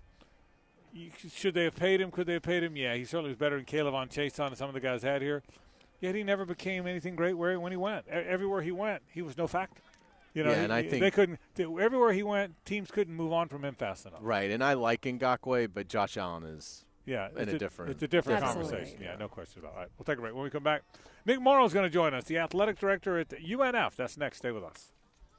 The Frangie Show, live from the Hastings Injury Law Firm Studios on 1010XL. Hit back with Hastings. It's a Nimnicht Tuesday on The Frangie Show. Nimnicht, your friends in the car business since 1941. Glad you're with us live at UNF today. UNF in Florida get together at baseball. We're at Harmon Stadium. Frank Frangie, Hayes Carlisle, Lauren Brooks with us. Nick Morrow joined us, the athletic director out here. You don't even look cold. Are you not cold? No, I'm good, man. I'm tough. juiced up for tonight. Like it just Okay. the adrenaline's running through me. It's all tough. Huh? uh, this is going to be exciting. This is a. I told you this before. It's kind of cool that we catch Roca and Liam Peterson. Liam Peterson's first appearance ever as a Gator, the- Right. the he, the five star if they have that in baseball, and uh, you're going to have a phenomenal crowd tonight. Yeah, the the 36 hours of rain over the weekend. Yeah, this right. might be the only benefit from it, right? That's right, that's yeah, right. so we're gonna have a great crowd. Honestly, like we're kind of looking through the numbers, and this might be one of the biggest crowds we've had. For some reason, back in 2009, we announced over 3,000 people came to a game. Okay. That's physically impossible. Right. So I'm not exactly sure what happened that year. Um, but besides that, Yeah. we're gonna we may have one of the biggest crowd we've had in a long, long time. Nick, how important is, is this game? These games, I mean, obviously financially, but but but also for the I don't know the self esteem of your the, the, to come here to the game everyone's talking about. I would think this game is like in the, in your course of the year. It probably doesn't compare to the rumbles in basketball, but I got to believe it's up there, right? Oh yeah, it definitely is. It excites the fan base, the students. guys love playing in this game. I was just talking to Joe Wilbruda. He was, Yeah. you know, former player Yeah. for UNF. He said these games, like, they would get jacked up for it. You know, it's really exciting and the atmosphere we can create. So, like, we have a thousand that can fit in the stands up there, and then we sold another almost a thousand seats beyond that. Wow. Well, that means this whole section is going to be packed with people, and there's our bullpen, you know. Right, And so just being on top of, of the game, it, will be really fun. But this also can set the tone for the rest of the year. They come, this, you know, it's, we're just started the season, so they come now, they have a great time. They come back for other games, you know, because we host 35 home games, so we got a lot of options, and so we want them to keep coming back and supporting this this team and, and the environment. And no, again, no one ever comes to UNF game and Right. leaves and be like, "Well, that was awful." Right, Like that's people right, love that's the right. experience. It's, Yeah. it's a good experience and it's a quality product. Uh, we just need more Jacksonville to continue to come out and watch what we're putting on the field. What stands out to you about the team? Uh, just the culture, uh, the discipline, how they approach the game. Uh, it's just uh, there's a different feel about this team, and Joe, you know. Coach Merck and, and the squad have worked really hard. You can tell. You come out to practice, and they're pouring into these guys. And so, uh, you know, it's they started out the year with a win over Delaware, 9-7. Coach Merck's first ever win as a head coach was really cool, and, and so they're going to continue to get better throughout the year, and, and hopefully they're they're peaking at the right time when it comes to conference play. Maybe we can make a little noise this year. I'm not sure, uh, but you know they're definitely being coached to do that. How do you get a pass for the truck in the outfield over So there? that's free. Yeah, that's first come first Oh, serve. So They are smart. They are smart. That's why they were here at like two o'clock. Yeah, yep. And so that is our special little tailgating section. Yeah. And so that's a first come first serve. Back up your pickup to the you know, you know center left field area, and and you got a spot. And so and that's what we want to create with this venue. There's a lot of ideas I want to do. Like the area we're in right now, I want to make this turf this and make this a family fun zone, so you Yeah. can tailor to the families. And then left field, we want to replace outfield wall and have that see through, and then have field level seating out there. And then we want to do more of a, a party deck here, so come closer to the field and do a party deck. And then of course we got the chair backs. You want to sit up there, and then we got premium down the right field. Like we want to provide a bunch of different options because that's that's what baseball does. Especially the minor league parks have done that a really good job with that. So that's what we want to turn this into, so that we can tailor towards every kind of demographic and depending on what you want out of your game day experience. Nick, where is that on your on your schedule, your your your chronology of, of everything? So we've got plans for all of it now. We just finished clubhouse design too. So new locker room and offices that will go down that right field line right past the nest. That's our ground shop area. Okay. That gets relocated to our just stadium. We take over that and we create a clubhouse that includes offices, a new locker room, uh, which is our biggest need for this program is locker room. And so it's a four million dollar project. Got fresh renderings. Yeah. I know you're a Oh, rendering I guy. love me a man, ren- You so give me a render. You give me a baseball render. Yeah, I know, I'm right? Good for the day, man. Yeah, that, that's, Absol- that's double awesome for you. So, but we'll uh, we're gonna we have all that, and we're we're putting it all together, and we're starting to meet with potential prospective donors and and try and get this done. I'd love to have field turf, outfield wall, new seating area done going into next season, even start potentially after the season. But again, it's we got to have money from a fundraising standpoint to get all that done. So. Got the land, got the plans. Now we need to go out there and get that money and, and continue to give the resources to this program that they need. How do people and companies reach out to you if they want to donate? So uh, we have the UNF Osprey Clubs, UNFOspreys.com. We have the Osprey Clubs, got information on there, and I welcome them to contact me directly. I love having those conversations. Right. Like, I love sharing the vision of what we can do here. Like, I'm passionate about it. Like, this is my hometown. I believe in this university, and I think we can take this. We're just scratching the potential of who we could be as a university, as an athletic department. So I love having those conversations. I love bringing people out and showing that vision of what we're trying to do, and, and it's been effective for us so far. Yeah, and I mean, just behind us, we've got beach volleyball, which didn't exist a few years ago. And I know tomorrow you've also got Florida coming in for softball, so that's another big Yeah. game. Yeah, the again the rain actually helped us turn that a single game against Florida. Now it's a doubleheader starting at four o'clock, and so we're already sold out over there as well. We've actually doing something new for the first time over at softball, where we added 600 standing room only bleacher seating in the outfield. Usually we just roll with what we've got, and that's a little over 300, and we've already sold out of those 300. So we've tripled our capacity for softball for tomorrow. Nice. Um, new thing that we're doing for the first time, but it's ten dollars. You get out there and you can see clearly the field. It's a really cool view. You, you have to stand the majority of the game, but that's okay. And then we throw out concessions, just like you have behind you. We'll have that out there, so there'll be beer stands and concession food. And again, Florida, one of the top softball teams in the country, coming here. So back-to-back nights, we've got we have Florida and the Gators in town. So. Nick, Nick, for baseball, I mean, we're not that far removed from Coastal Carolina having that great team. Um, Maine has gone to Omaha. Uh, baseball can be done. Certainly in Florida, it really can be done. Yeah. What does it take? Is it where does your budget compare to other schools of your size, whether it's in your league, whether it's in the southeast? Uh, how do you get baseball to be great? Because it can, it can happen with baseball. It can, and that's what's motivating for sure. Like Stetson hosted a Yeah. regional, went super regional That's not right. that long ago. That's right. they're in our conference Yeah. and they're not that far different from a resource standpoint. I think, you know, we're very close to being fully funded from a scholarship perspective. If we we probably need another fifty or sixty thousand uh, reoccurring to get its full cost of attendance on baseball scholarships. So eleven point seven times a full cost of attendance scholarship, and we can be there. So obviously, you got to have the scholarship money to go Yeah. get the players. Um, that's first and foremost, and we're we're there. We have enough to be competitive at that level. How's facility? The facilities That's- factor? That's the biggest thing we need. You know, going back to that locker room. Yeah. Yeah, it- it hurts us from a student life experience, from you know team chemistry, and to recruiting. You Yeah, know, and yeah. so that's not a selling point what we have right now. And so if we get that clubhouse done, uh, there's not. I mean, we could always get better, and we keep adding too. But in terms of fielding a team that can go win a conference championship, and or even if you don't win the conference championship, be good enough to get a selection at large selection to the NCAA tournament there's our conference every other year gets two or three people in. You don't have this isn't a one bid league when it comes Right. to baseball. The Atlantic That's Sun. right. That's right. You know, and so we can position ourselves if we don't win conference champ to get in through uh, just having a. You know, we, again, we're in the South, so we host a lot of quality. We got a lot of quality teams. So playing Florida helps us from a strength and schedule, and you pull one of those off. That helps you in your resume when when the committee's looking at it for for an at large selection. Men's basketball really exciting right now. It went through a lull, but kind of found their way again and sits in a great position. As we now are what two, three weeks away from the conference tournament. Yeah, it's really exciting. We got the River, River City Rumble Part Two on Friday uh, at Swisher, and so that one, and then we finish with two home games. We got Florida Gulf Coast next Wednesday, Stetson, Stetson next Friday, and we are tied for third right now. That top four seed is so critical when you talk about our tournament because we're hosting a playoff game. You host that playoff game, that it betters your chances. It's better for the financial bottom line too. Betters your chances of winning. Creates more excitement amongst your fan base in the city, and so we're really fighting. And that's why we need people to come out next week too. We need people here Wednesday and Friday to give us that extra edge to win those games. So we make sure we host that playoff game. And so really exciting right now. It's um, I don't know. There's a different buzz around the hallways and around the community when you when you're in the mix like that to host a playoff game. And you better believe like we could we can beat EKU. We can beat Stetson. We were right there with both of them. And Should have beat? Stetson. We should have beat Stetson. beat Stetson. And and we can we can beat anyone in our league, and um, and and so it's exciting to see where this could go. This could be a magical season. Chaz Lanier, I can't say enough about what he's done this year.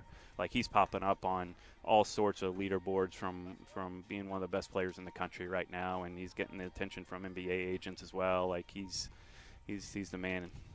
He certainly is. Do you know when the first playoff game would be if you end up hosting? Yes, March 5th is the quarterfinals. Okay. So season ends on Friday, March 1st. Then quarterfinal, there's actually um, it's 10 teams get in, and so there's a 7-8 game and a 9-10 game that's neutral site at the top two seeds. Okay. So if we were, let's say we get all the way up to the two seed, Mhm. we would host an eight game on Monday. The winner of that would play us on Tuesday. Okay. And then quarterfinals Tuesday, semifinals Thursday. The final is 2 o'clock, ESPN 2 on Sunday, March 10th. Okay, You know, so uh, that's right. So let's say you get to the two seed. The seven and eight play here at your arena. Correct. That's right. That's Yeah, right. So that's that's, right. really good. Yes. I mean, and you play them the next day And we play them the next day. after next they day. just played.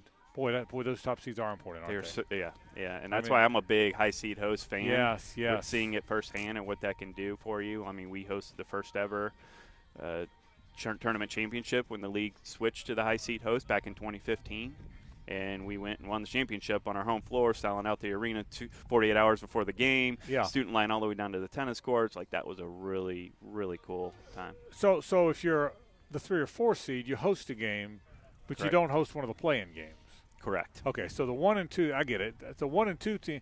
That's the great thing because you got a guy who and they got no legs. Yeah. on top of the fact they're in your gym, Right. they you're, you're fresh and they're not. I mean, that's just reality. And, and two C's not out of reach. We're t- Yeah. two back from Stetson right now, but we play Stetson last game of the season. Right. So we take care of JU. We beat Gulf Coast. Stetson trips on one of those, and all of a sudden we're playing for the two C next Friday. Yeah. Um, and so that's exciting that that scenario could exist for us next Friday night. All right, interesting stuff. All right, what about tonight? You excited? You nervous? I mean, you got a ball game here coming up in about an hour. Yeah, tonight is a special night though, because we are recognizing Coach Parenton TP. Yep. Uh, we're doing a, an official recognition. Sheila, his his wife's can, is going to be here with a lot of family, friends, people coming up from Gainesville as well. Because and we picked this game because he was an assistant coach of Florida, you know, and our head coach, and so there's a lot of tie-in from that perspective. So a lot of people coming around just to be a part of that recognition, and uh, we're really excited to have Sheila there. She's going to throw out the first pitch with some of? TP's family there on the mound with her, and Yeah. so there's no doubt it'll be a little bit of emotion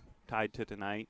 Uh, but but really happy we get the opportunity to honor him. You know, you can see on our backstop we put Yeah. the decal that we created for this year um, to honor him, and it's also on the helmets for not Yeah. just baseball, softball also Yeah. put it on their helmets, and and we are gonna um, yeah I'll go ahead and spoil it now, but we are announcing that we've created an endowed scholarship in his honor Oh, that's that's going to live on. So uh, TP's legacy will live on forever here, and and we're, we're going to give it to a baseball student athlete that demonstrated the characteristics he did. You know, from just being a you know genuine good guy, a good team player, the grit, the the perseverance, the things that we all know TP to be, and that's who it's going to go to uh, moving forward. That scholarship, so his legacy lives on forever. That was well described. You just described him, didn't you? Yeah. You described TP. And Nick Morrow, the AD here at uh, UNF Special Night.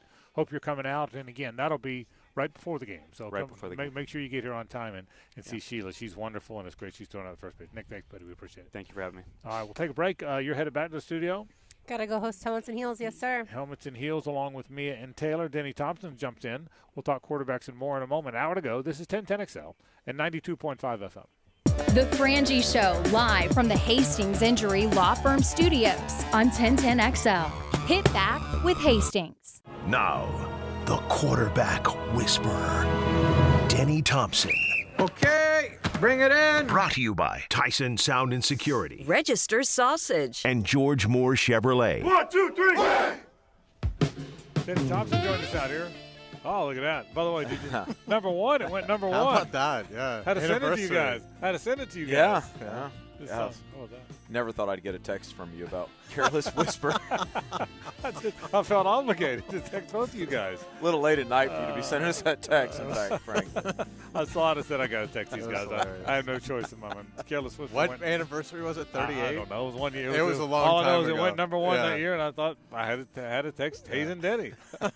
oh goodness, how you doing? Good to see I'm you. great. I, I would like to publicly state now that if y'all are going to do this baseball thing every week, Yeah, I you're, would like. you're in. Yeah, Okay, yeah, yeah. I'd like to do the whole show each Tuesday. Isn't this great? It's It's- it is fantastic, great. especially where you guys are at. Just hearing the interaction between Yeah. coach and player here has been phenomenal. You, you love that stuff. Uh, don't you? it's- Explain why, because you're you're you're all geeked up watching. They're they're just talking strategy and where like I just love the way the coach was just cueing the pitcher there. He's Yeah. asking you know what he feels on each one, what he's more comfortable with, where he's at on the mound, like all not not basic throw strikes, but like what what are you feeling here during each and every throw and giving them a situation on every single pitch. It's just Yeah. solid stuff. Yeah, so and, and, it really is. So baseball, there's a lot of connection between how the body works in baseball and football, right? Yeah, a ton, a ton. In, in fact, you know, we mentioned this last week. I, it, Yeah. it just the baseball. I, I jokingly said this weekend we had a kid from uh, the Naples area who's committed to Michigan, and he was a long time baseball player, top twenty baseball player in the country. Right. And I told his dad, I was like, it's just so easy that I want to tell parents like you have to play seven years of baseball for us to work with you Right. because it just speeds the whole process up so much. Just the the action that your arm gets and the way that you have to learn. In baseball, you have to truly learn sequencing Yeah.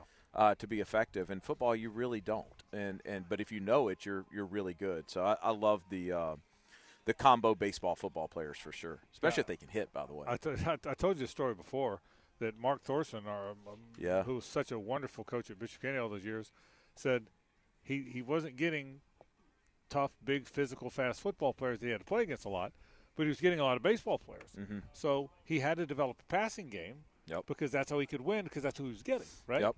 Yep. Yeah. No. And and let's, baseball players are more fun. Yeah. Just flat out. Like in January Yeah. when when Tom's got all the baseball and we've got the football, there's like a Yeah. month where they kind of merge They're together. Yeah. And the baseball players do this year around where they're just talking to each other and entertaining themselves. Right, Football right. players are boring compared to them. if Gerrit Cole said, "I want to throw a football," and he worked on it for six months, what would it look like in your opinion? Great it would probably That's be it, it would probably be fundamentally like teaching tape good. Yeah. Just because it is, it's once he figured out the wrist and the grip and the weight difference, um, his all their bodies are just so naturally tuned to go, you know, hip, torso, elbow, hand, um, that it'd probably be pretty easy for him. And he's 6'3", 240. He looks like an NFL quarterback. Doesn't he? That's a great call. Yeah. That's a great question. How, how does one of these quarter these pitchers, how would they look as a quarterback? Well, when you look at guys like Austin Reed, they look like pitchers. Yeah. like you have big bottom half guys that just are. Pat, Pat Mahomes. Yeah. Like, and we talked about this last week. People made fun of him with his shirt off, but it's just functional, right? It's like I know where I get my power from, and that connection to the ground. If I can be stronger into the ground, I'm going to be looser and better up top. Um, so that's the reason why all these guys are built this way. I, I absolutely love how we're getting away from beach bodies for football. I, did, I didn't know, by the way, that Brock Purdy was a baseball guy.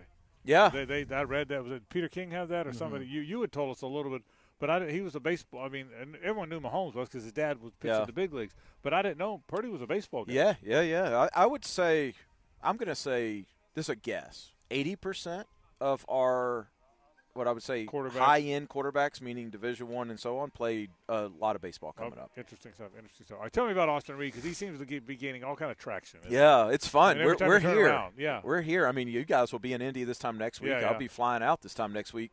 It's here. So um, he's he's ramping up. He's peaking at the right time. He's I'm excited to watch him run. Actually, he's he's been surprising with with um, with running. Like eh, he's gonna run. He's gonna do everything at the combine, and then he's always been able to throw a football. Um, but he's his arm strength has gotten better, and he's he's dialed in. Austin is a uh, he. I'm trying to think. He, if he's excited, you know, like he's not Yeah, one of these yeah, that's yeah. just going to kind of. So he's excited, and I think he's going to have a great week. He's going to crush the interview process, and and um, you know, hopefully we can kind of get him on with you guys as well. And you'll see, it's just an energy that very very few people possess. And for people that don't know, Austin Reed was a very good quarterback. It's it's, it's St. Augustine High. Went to Western Kentucky. Had a fantastic career at Western Kentucky. Could have left. Had some portal opportunities to go to bigger schools. He said, "Nope, I'm. A, this is where I started. Right? Am I saying Yeah, right? no, we that- talked. That's we, what happened. we talked about it just today. He and I did um, kind of going over combine questions because he, little known fact, he actually signed with Southern Illinois out of high school. Oh, I didn't know that. and he was a Saluki for about four months, Right. right? And then he left there and went to West Florida, where he won a national championship, and then went to Western Kentucky. And so, yeah, he entered the portal like his last year, got a ton of of reaction, and uh, but then ultimately said, you know what, it's just better for me if I stay in the same offense. And, and the Helton brothers are phenomenal offensive minds, so it worked out for him. And, and he is a great testament to he didn't play until his senior year in college or in high school. I didn't know that. The only year that he started. He played one year of high school football and was six A player of the year. I'll be darned. Yeah, not how's that? Like that's Yeah, not bad, wow. right? But but I think these days a lot of parents would have moved their kids. Uh, to his parents' credit, they stayed there. They trusted the process, and now it's he's going to play on Sundays. Do you see a, an NFL team maybe with a surprise quarterback need? Could there be a team that addresses it with a fairly significant investment? Yeah, I, I mean, I, I don't know who it would be, but I think there definitely will be. I, don't, I think nowadays it's more about the contracts that they hold than it is what their true thought of the quarterback is. So I mean, I don't know what does Arizona truly think about Kyler, and you know, just things like that, and without knowing their cap situation. But yeah, I, it seems like there's a lot of teams that are, are in business this year. It, it, it's very uh, active this year, so I, we'll get a better idea. You ask me that in two weeks, and I'll have a really good idea. Right. So take us through your trip next week. Obviously, Hayes and Mia and I will be at the uh, combine. We'll be there Tuesday through really Friday. So, uh, what what is your, what is your your your go, your goals there? What do you do there? I, obviously, you spent you got a bunch of guys that'll be there, but how does the whole thing work? Yeah, we uh, me and Will and Tom all kind of split up duties. Tom is busy, busy with the guys, and and and Will as well. Largely, I'm there, um, kind of checking in. We got free agents, we've got all that kind of stuff, and it's just a great place for somebody to be. So Almost I'll- like a convention. Isn't it is. It is. You just get a lot of information going into free agency for guys, and, and so you have to be there. And and uh, and I work very little with, with Austin that week or with our guys that week. I'm kind of just there cheering them on at that point, and Yeah. then I work at night. But it's it's a uh, it's it's a it's a grind. It's a I get there Tuesday. I leave Sunday morning, and I mean, it'll be very little sleep because that's just the way it is. But it is a blast. It's, But is it's it, is it a, do you go to dinner with your guys? Yeah, do you go to dinner uh, with we- agents? Do you? agents mostly teams agents that we try to meet with the agents that um, have guys that we're interested in working with next year right and so we'll Okay, we'll well that explains. So, so you you'll go to dinner with an agent. agent's got quarterback X, Right. who plays for Team Y, Right. and he may say, "Listen, you know, he's a backup now, but he may blah blah blah, or he's a starter now, but we'd like to put, we'd like to send him to you for two months." Right. Oh, Right. okay. Yep. So we'll we'll work that, and then I got. I think once a day I'm meeting with other quarterback trainers around the country. It's a great time to just kind of educate yourself on what everybody's doing. Huh. And then mo- mostly teams at night of of uh, you know let's go grab a drink and they'll pepper me with questions and I'll pepper them with questions on their intentions. of- Teams asking you about your guys. yeah, yep, yep. And so it's fun. It's fun. Yeah. It's uh, you find yourself in a lot of cool rooms. It's you, you pinch yourself, but it's it's a fast week, but it's become one of my favorite ones. One of the things at the combine that's always a challenge for quarterbacks is when they're throwing to receivers that obviously they're not used to. What's the best piece of advice you can give a quarterback in terms of those drills? Uh, and you know, because obviously the anticipation kind of goes out the window to some extent because you still know the Yeah, I mean the, the receiver. the best thing you can do is is keep your pace. So if you're throwing, if your pace is a certain thing on a 15 yard out or a 10 yard out, then that's what it is, and hopefully it matches up. These are all hopefully professional guys, right? So I hope that the receivers, and they for the most part do, they run where they're supposed to run. The little speed difference isn't that big. They can track that with their eyes, um, and they can notice that. So it's not that big of a deal. Vertically, it's a little challenging, right? Because at that point, you're taking this long drop, and really what they're wanting you to do is air it out, but at the same time, you want to complete the pass, right? So when you start to get to those posts, those bigger post corners, uh, things like that, that's where it gets a little challenging. But everything inside of 20 yards, you, you just you stay true with your feet, and your eyes can pretty much track it. Do you like what they do at the combine? Is it is it overkill? Yeah, the whole thing's overkill. And I'm in the business. I make money Yeah, from it. But yeah. the whole thing is overkill. At this point, we have enough metrics to measure these guys without, you know, needing to train two months for a day, especially for quarterbacks. So we, we largely train these two months to get better um, with an emphasis on little things like starts for a 40 yard dash, which is so silly. Like, I mean, it's just not necessary for quarterbacks. And a lot of the routes they run even aren't, you know, really that um, that common anymore. So I think it needs a revamp, but it's a big industry, and so like like any other big industry, it's going to take a little while. Will you recommend to your clients to not do the S2 or not do cognitive Oh heck testing? no, no, no, no! I love S two. I, I I think the uh, I think the S two test is a is a great test. I've taken it. I've had it. I've actually had it in my house for a, while. At, at some point, like I, I love what they try to accomplish with that. I love what it measures, how it tracks, things like that. The the thing about you you have to be ready to take that test and you have to want to take that test. Right? And so if you're not in a good state, if you're not rested and ready to go, then you're going to struggle on it because it's th- there's a lot of reactionary elements to it. What right? is it? It's, What- it's, uh, uh, it, it tracks describe it. It tracks things like your your impulse control or your ability to track multiple things. How many objects can you track at one thing at one time?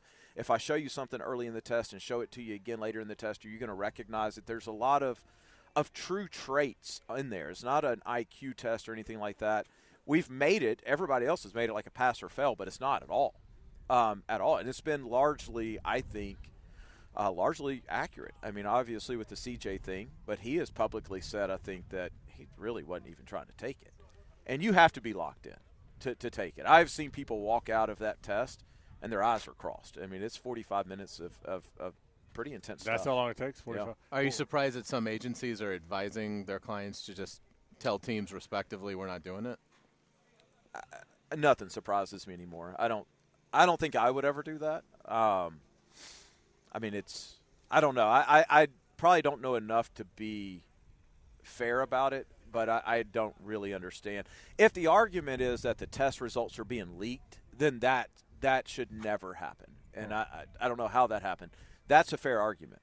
But as far as learning what your guy, because we use it to teach, like I, I started teaching Gardner better or working better with Gardner when I dug into his S2 scores and I saw how he learns and, and the way that he picks up information.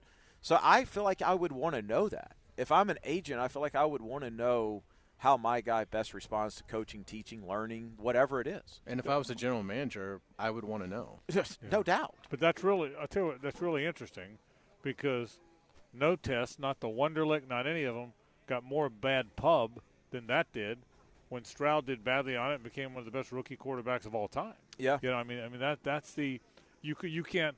That doesn't mean they're right, Denny. You'd have a better idea than we would, but you can't possibly get any worse publicity than that test got for that reason. No, and, and nothing's going to be 100% right, but I, I think part of your job as a general manager or as a scout is you take every piece of information that you have and then you draw your own conclusion. And I think if you're going to talk about Stroud, you and I, I'm not going to talk about it because a lot of this is HIPAA protected, and I don't know this for a fact, but they've been pretty spot on with a lot of other guys. I mean, their Right. success rate has been good, and, and, and it's being used to teach baseball and football and in corporate America and everything else. Yeah. So I, I, I think it's probably just a uh, a short-lived media ploy, Yeah. personally. I, I- got. I'll say this: the problem, and this is my opinion, the problem with it is when you hear test, you think smart or dumb. You do, yeah. And if a kid does badly, well, he must not be very smart. We saw C.J. Stroud play enough times to know how smart he is, but but the rap on him was that he wasn't because of that damn test. So so you would know better than I, and I appreciate your honest, candid comments about it. But you can see why some people would think it made a kid look bad. You I get it. You know, No, I get it. We've we have been in some level. Will was actually very active with S two and helping um, develop the football side of things, but we've been familiar with and working with S two for I don't know four or five years now, and so I I've seen the way this thing's just kind of I get played it. out. I And get it. it, it's the test isn't the problem. Yeah. I, I just I'll put it that way, and I, I just think you need all the information you can get. Interesting. So we'll take a break. One more segment with Denny. This is 1010XL and 92.5 FM. The Frangie Show, live from the Hastings Injury Law Firm Studios on 1010XL. Hit back with Hastings. It's a Nimnicht Tuesday on The Frangie Show. Nimnicht, your friends in the car business since 1941. One more segment with Denny here as we all get set to go to the combine next week. We'll drag you in there at the combine as well. I think Oh, that'll be- yeah. that'll be kind of fun. Um, update me on some of your guys that are out there. Gardner Minshew, any updates? No, he, we uh, when I get back from the combine, I'll start with him. Yeah. in Naples. He's he's not coming to Jacksonville this year. I wish he was. Yeah. Uh, but you know, everybody's kind of in this. Funny enough, I mean, college football's getting ready to start spring practice. Yeah. So we've we've got a couple guys that start spring ball here in the next two weeks, um, which is wild. By Yeah, the way, yeah. I mean that's so Carson and all those guys are, are gearing up for that stuff. And nowadays, it's like you, that thing you just get through that. Yeah. You know, when you're a starter and, and you try to come out of that thing healthy, and then you you really use that time after that to, to find your gains or your improvement. So we're locked into uh, combine, getting ready for that. But all the college guys are doing great. Um, pro guys are circling back around, starting to circle. Give me some of your around. college guys. Carson, we know about. Give me some of the. Yeah, we've got you know Holden and Peyton both in a competition with each other, which is always fun at, Yeah. at Auburn. Okay. Um, and then They're uh, both your guys. Yeah, yeah, yep, yep. So that's that'll be fun. And then, um, man, you, you put me on the spot. We, we were just talking about this. I We didn't got- know you had Peyton We're like, Thorne. yeah, we're like, like thirty, and then of course Cam and, and Judd at Miami now. Yeah, both yeah. of those are at Miami, and so it's fun that we're now getting spots. Tallahassee, we've got several guys in there now, and Yeah. and, and so it's we're able to just go and chill. Will Rogers at Washington, I can't wait to see what he does this Yeah. year.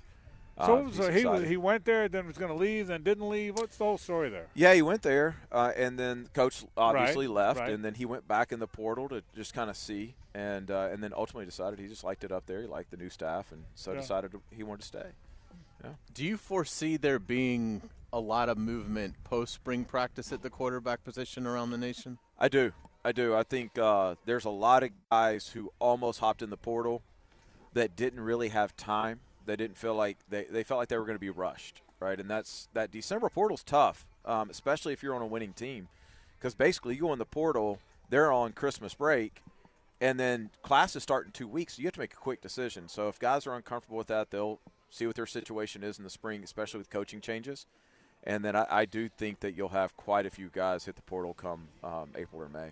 Update me on Anthony Richardson. What's he? Where is he? What's he doing? How is he? Uh, he's great. He threw last week. He's He- here, right? Yeah, he, he is. Um, he threw last week, th- just a little bit, a couple throws here and there, like 40 throws a day. Looks great. Physically looks great. Is in a great spot mentally, working hard, ready to go. Um, so yeah, no, he's he's he's excited. In, in terms of what the Colts could do uh, around him, they've got a ton of cap space. They do. Now they've got you know they'll have to make a decision on Pittman, and I don't know how much of a bond he and, and Anthony They're close. to. yeah, very close. And and everybody we've we work with that whole room. Sam Ehlinger we work with, and Gardner obviously was there last year, and and that organization right now has got a lot of synergy. Very good locker room. They all enjoy being around each other, so I'm going to assume they're going to try to keep as much of that as, as they possibly can. Um, but yeah, I mean, I think they're definitely one on the rise. We've talked about the AFC South. Uh, it, it's going to be a fun division, especially if the Titans have figured it out. Like if, if they figured it out at quarterback, you've got probably the most competitive division for the next decade ahead of you. Interesting stuff. All right, now tell people because obviously the Gators are playing Ospreys right now. Gator fans are listening to this. What do you expect from DJ Lagway? What do you know about him? What do you know his trainers? Tell, tell me Yeah, about. yeah. yeah. No, I've, I know DJ. He he You know came him? down. Yeah, he came down last year and, and hung out with us a little bit when Okay, Anthony so was you- doing his training. Anthony okay. was recruited him very hard. He did. Yeah, Anthony was a, a I feel like a big reason. I didn't don't know that. Okay. For him to go there, so I got to know him. Great kid. The dad's an awesome guy. Obviously, very very talented. I think there's um, there's a huge engine in there that he's largely gotten by with it. Now he is starting to learn kind of the, the, the biomechanics, not from us, but from other people, and you can see it in his throw. Yeah. Uh, I, I mean, the his ceiling is astronomically high. He can do things that very few people can do. It's just can you build that offense around him? Can you play into those skill sets? Um, he's a, he's a mobile guy. He's a playmaker, and, and you just don't want to put him into a fixed system too much. Yeah. You want him to have discipline, but you want him to make those plays that he's allowed or he can he's capable of making. Is he the guy, Denny? That and maybe you don't know, maybe you don't haven't been around him enough, but is he what they said? The special ones have something special about them. He feels that way. Yeah, it Yeah. feels. I don't know. To your point, I haven't been around him enough, but Yeah. he certainly has a quiet confidence around him. It's, Yeah. You know, the good ones seem like they don't really need to brag. They don't need to That's walk right. a certain That's way. right. You can just kind of tell they're quiet and they're respectful and, and they're humble, and he's got all of that in spades. Uh, he's he's definitely one of those. I hate to say this, but he's definitely one of those like asset to the community team Yeah, guys. yeah, yeah. But in this case, he's also really good. Usually, those guys that's the that's oh yeah, but he's really good for the program. No, he's good for the program, and he's a really good football player. He's he's Heisman good if they put the pieces around him. I'll say that. I mean, he's got the skill set for that. I, watched tape of him. What was it? About a month ago, I told you, mm-hmm. and I was astounded. Yeah. I- I, don't know what I was expecting, but he was better than I thought. Be- better than watching the tape. Better than I thought. I, I love when I watch tape. I watch a ton of it. So when I watch tape and I start to rewind plays, and that's what I did with his. It's like I kind of watch it, like, well, wait, what did he just do? And you find yourself watching it two or three times, and he's very creative, extremely creative. Kind of that Mahomes, Yeah. Richardson mold of his arm can do whatever he needs it to do. What can Billy Napier do between now and the first day of spring practice to make sure Lagway maximizes those 15 practices as best he can? Uh, I, I think just it's he's doing it. The the preparation of learning the language, and you don't need to have a great performance in spring, but we do need to see you starting to understand progressions in the offense and why we're calling what we're calling and what the checks are. So I think that's more the focus in those practices than than maybe flash and arm strength or, or even certainly mechanics or anything like that. It's it's truly like can can we start to introduce this offense at spring full speed to you? so that in the fall you have it's not coming blind at you. The guys that early enroll have such an advantage with that because when you walk in there in fall practice, that's a different speed. People are truly competing at that point. So to have these 15 practices, I think you just want him to get comfortable and get settled. What are your expectations as we get closer and closer to spring now for uh, DJ Uiagalelei? What, what are your expectations? Mean, You know, I is, is he the no doubt starter? I think so. Yeah. I think so. I, I think without a doubt he's. I, I just I'm a big fan of the young guy that just went there. A Yeah. guy we work with in Luke Kromenhoek. I think is he's one of the best prospects we've ever You had. think he's gonna be really good, Yeah, I, you? I really really, do. But I don't think he's he's not like that ready. But I, I think if DJ were to slip up, he he'll he'll be there. I think DJ DJ have a good year, largely because I think Norvell is very good at knowing what to do with the quarterback, and he definitely has some strengths. Do you like uh, the quarterback Ohio State took out of the portal? Howard is it Howard? Will Howard uh, from Kansas From State. From Kansas State, yeah, Yeah. I've heard nothing but ama- I've never seen him. I don't know that I've ever watched a Kansas State game, so I'm speaking blind here. Okay. But I have heard nothing but great things about that kid. Because the hype is Ohio State could be Yeah. Like have the best team they've had in a really long time. I kind of trust Ryan Day too. Like if he goes and gets somebody, uh, I feel like he's got a reason why he went. He could go get just about anybody he wants to. So that alone almost gives him a little bit of street cred with me. I can tell you, just watching the, the Kansas, I did watch him Yeah. Kansas State games, and he did look like a guy that if he ever had weapons would be pretty good. Which Yeah. you know he's going to have now. Yeah, yeah. I, I know the guy that he's worked with forever, and he has told me about him forever since Yeah. the kid was a freshman in high Right. school. So it's it's cool to see him kind of come up and, and make his trainer right at least. All right, you getting on the plane uh, Tuesday? Yeah, Tuesday, Tuesday afternoon. Tuesday- yeah, Tuesday Tuesday, afternoon. afternoon, and I'll be there till Sunday. All right, we'll drag you in around Wednesday or Thursday. Come sit down with us. Let's us. do it. We'll have some fun. Denny, thanks, buddy. Thank you, guys. Denny Thompson talking quarterbacks and more. Back in a moment. One segment to go. Live from UNF. Frank Frangie, Hayes Carlisle with you after this. The Frangie Show, live from the Hastings Injury Law Firm Studios on 1010XL. Hit back with Hastings. It's a Nimnicht Tuesday on The Frangie Show. Nimnicht, your friends in the car business since 1941. Back with us, Frank Frangie, Hayes Carlisle. Lauren Brooks is uh, back at the World Headquarters. She will host Helmets and Heels along with Mia and Taylor. That comes up at the top of the hour. We're here at UNF at Harmon Stadium where the Ospreys will play host to the Florida Gators. Very early in the college baseball season, the Gators just 0 1. They were supposed to have a three-game series against St. John. St. John's beat them nine to five on Friday night and then rain knocked out both Saturday and Sunday games, so they only played one time. UNF got in two games, a doubleheader against Delaware, one one, lost one. So the Ospreys are one and one. The Gators are 0 and one as they get set to play here tonight at Harmon Stadium. Hope you're coming by to check out this fantastic baseball game. Also over at uh, JU, JU and Florida State get together. They're both two and zero so far. Uh, FSU won twice against Butler. Well, uh, JU won a doubleheader against Cincinnati uh, on uh, on Friday. So uh, those games are coming up in just a bit. It'll be interesting, Hayes. We talked about it before. Two of the better pitchers on these rosters, Liam Peterson, uh, the six foot five freshman for Florida, will be the Saturday starter. He's one of the best freshmen in the country. He is the baseball version of DJ Lagway, and he will start for the Gators tonight, which is kind of cool. Normally in a midweek game, you don't see guys of that ilk. But uh, you will tonight because he couldn't throw Saturday because of the rain out. So the rain uh, and Tony Roca, by the way, will pitch for for UNF. Two of their better pitchers will pitch tonight in this ballgame. Yeah, it's going to be a lot of fun, and it's a great crowd that's uh, that's come in so far. I, I will say this: I don't see a lot of college baseball teams. Yeah, I'm not sure I've ever seen a team bigger well than Florida. They, I mean, good God, it's almost like every guy's 6'5", 240. Yeah, there's two or three things here. Number one, Florida's got a big team. The good teams have that. Here's something else, and I noticed this. I don't know if I said this to you and Lauren, or maybe I just said it watching. When I watched the Trinity, it wasn't you because it was it was after the show was over. I watched Trinity and Providence last week, and the size and muscularity of today's baseball players. They're just big, and this Florida team is really big. It's a big physical team, but you're right. There's a lot of really Jac Caglianone. Everyone knows he's 6'5", 240, but you're right. There's about six or seven others just like him. Yeah, he doesn't like stand out. Yeah, I Yeah. mean it's it's it's impressive. So we'll see what kind of success that leads to tonight and and and, and beyond. But uh, really should be a fun matchup. Yeah, we're we're on the third base line. UNF in the past has is the home team has used under Tim Parenton. They had the third base dugout. Back in the day, they used the first base dugout, and now they're back uh, under Joe Mercadante. They're back to having the first base dugout again, like they had back in the day.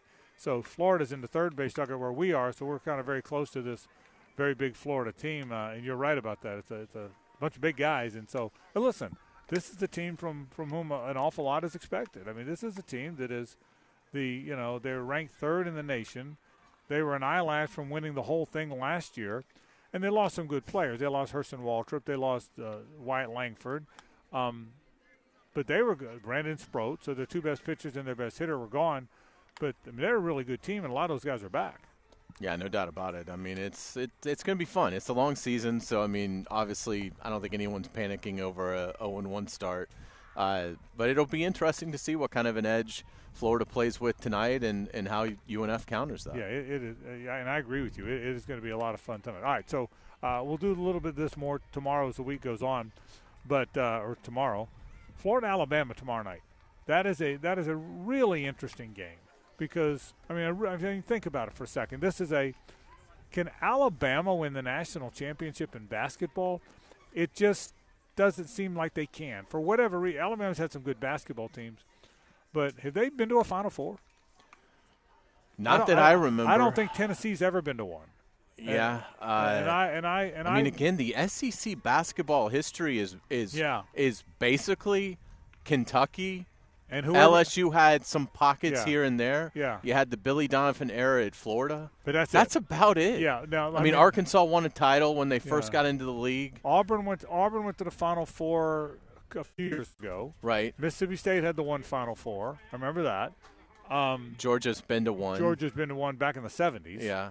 The uh, the Florida had the, the Donovan years when they were when they were and, and Kruger went to one Final 4 Mhm. Um, but I'm just as I think back. I mean, other than Kentucky, I mean, most SEC teams are not going to have Yeah. much of a history. Right. I mean, again, I'd say Florida's Florida's. It's really interesting, and, and we'll get more into this uh, tomorrow. Uh, Denver Parlor tweeted this uh, out, who's the sports information director for men's basketball at Florida. So Florida, I don't think they're going to beat Alabama, but if they do, they will be a lifetime 500 in the I SEC. saw that. I saw Did you see that stat? Yeah. And it will be the first time, I believe, since like 1936 How about that? that they will have been 500 for their uh, for lifetime in, in SEC. I, again, I we'll get more into it tomorrow, but uh, but yeah, I mean, can Alabama win the whole thing? I think they can. I mean, the Sears is unbelievable, and uh, uh, they're just really uh, explosive offensively. So it's there's not a lot uh, to not like about them. You just wonder if if a team with size uh, deep into the tournament will give them problems. And I keep wondering. I always say this. I probably shouldn't, but it just, just the way it feels to me that eventually, for all these teams, all the Florida qualifies, Alabama qualifies, Tennessee qualifies. That I found myself thinking, eventually in the tournament, a basketball school is going to get them. They're going to lose to Purdue. Mhm. They're going to lose to Arizona. They're, they're- no matter how far you get, you, you, one of these basketball schools, they're going to lose to Kansas. Eventually, you're going to bump into. Now Gonzaga's not as good this year, but the Gonzagas, the Butlers, the Xaviers, you know, d- doesn't it feel that way? It does. I Eventually, mean- eventually, one of those basketball schools is going to get you. It's they're going to get you in the in the round of 16 or the what, somewhere there along. Yeah, I wouldn't. I, I doubt I'll I'll have Alabama going all the way when I fill out my bracket. Uh, but but again, I mean, I again we have still a few weeks left to to evaluate, and you know, look, I, I will say this: I I've moved away from. I, I don't really care what kind of defense you play. Uh, it's to me, it's you've got to be able to score. Alabama scores better than anybody in the country right now. So I mean, that is exciting. I, they feel like a team that'll be Elite Eight, Final Four, somewhere in there. Win the whole thing. I don't know. UConn looks so tough right now. Uh, I mean, that's going to be interesting because they're going uh, to repeat, and they'd be the first since the Gators. There seems to be, to me, a drop off after the handful of great teams, whether that's UConn, Purdue, Kansas, whoever. Don't you sense that? I, I feel like there's a drop off. Now, look, Tennessee's been in that group of great teams the whole time. You Yeah. know, I mean, Tennessee's good.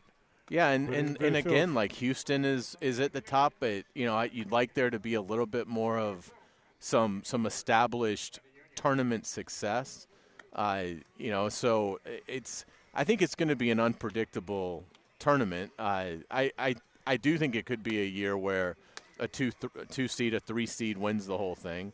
Um, but you to me, UConn looks really strong. They just obliterated Marquette. They've got a big game tonight. I think they're at Creighton tonight. Uh, so uh, if you're looking for something to watch, and also for Florida fans that are longing for something to watch, uh, again, you need Pitt to keep winning. Pitt's at Wake Forest tonight. That's a nine o'clock start. If you're bored out of your mind, you might want to check in on that one because again, if Pitt beats Wake Forest, that's a big win.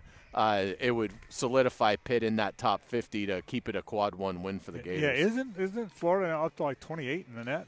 They are. Florida doesn't really need to worry about quad ones for getting in. Yeah. It's more for that seeding to try and get to the sixth line, possibly even as high as the five.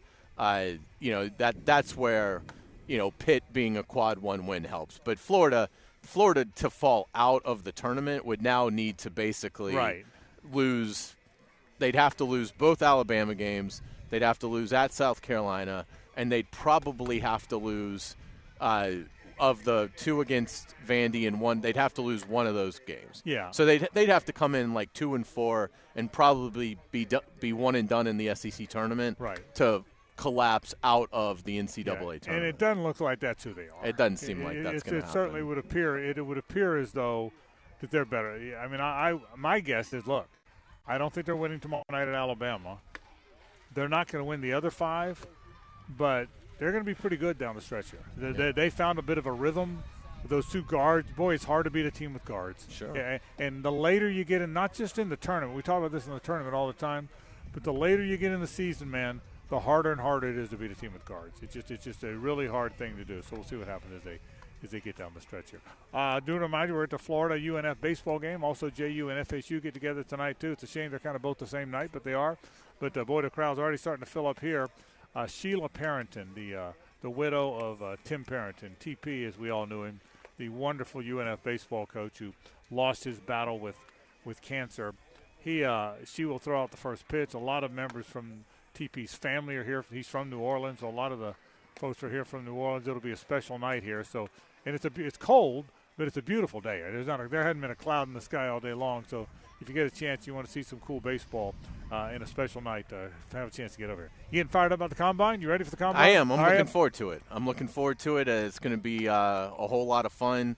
That to me, it's, uh, the prospects are great, and and we get to see a, a portion of that because it's so staggered out. So I mean, the combine goes until like Sunday. So uh, you know, we're there for for a portion of it. But the the best thing, in my opinion, that we're there for is you get to hear from all the head coaches, all the gen- general managers for the most part. I'd say you know there's like a 90% participation.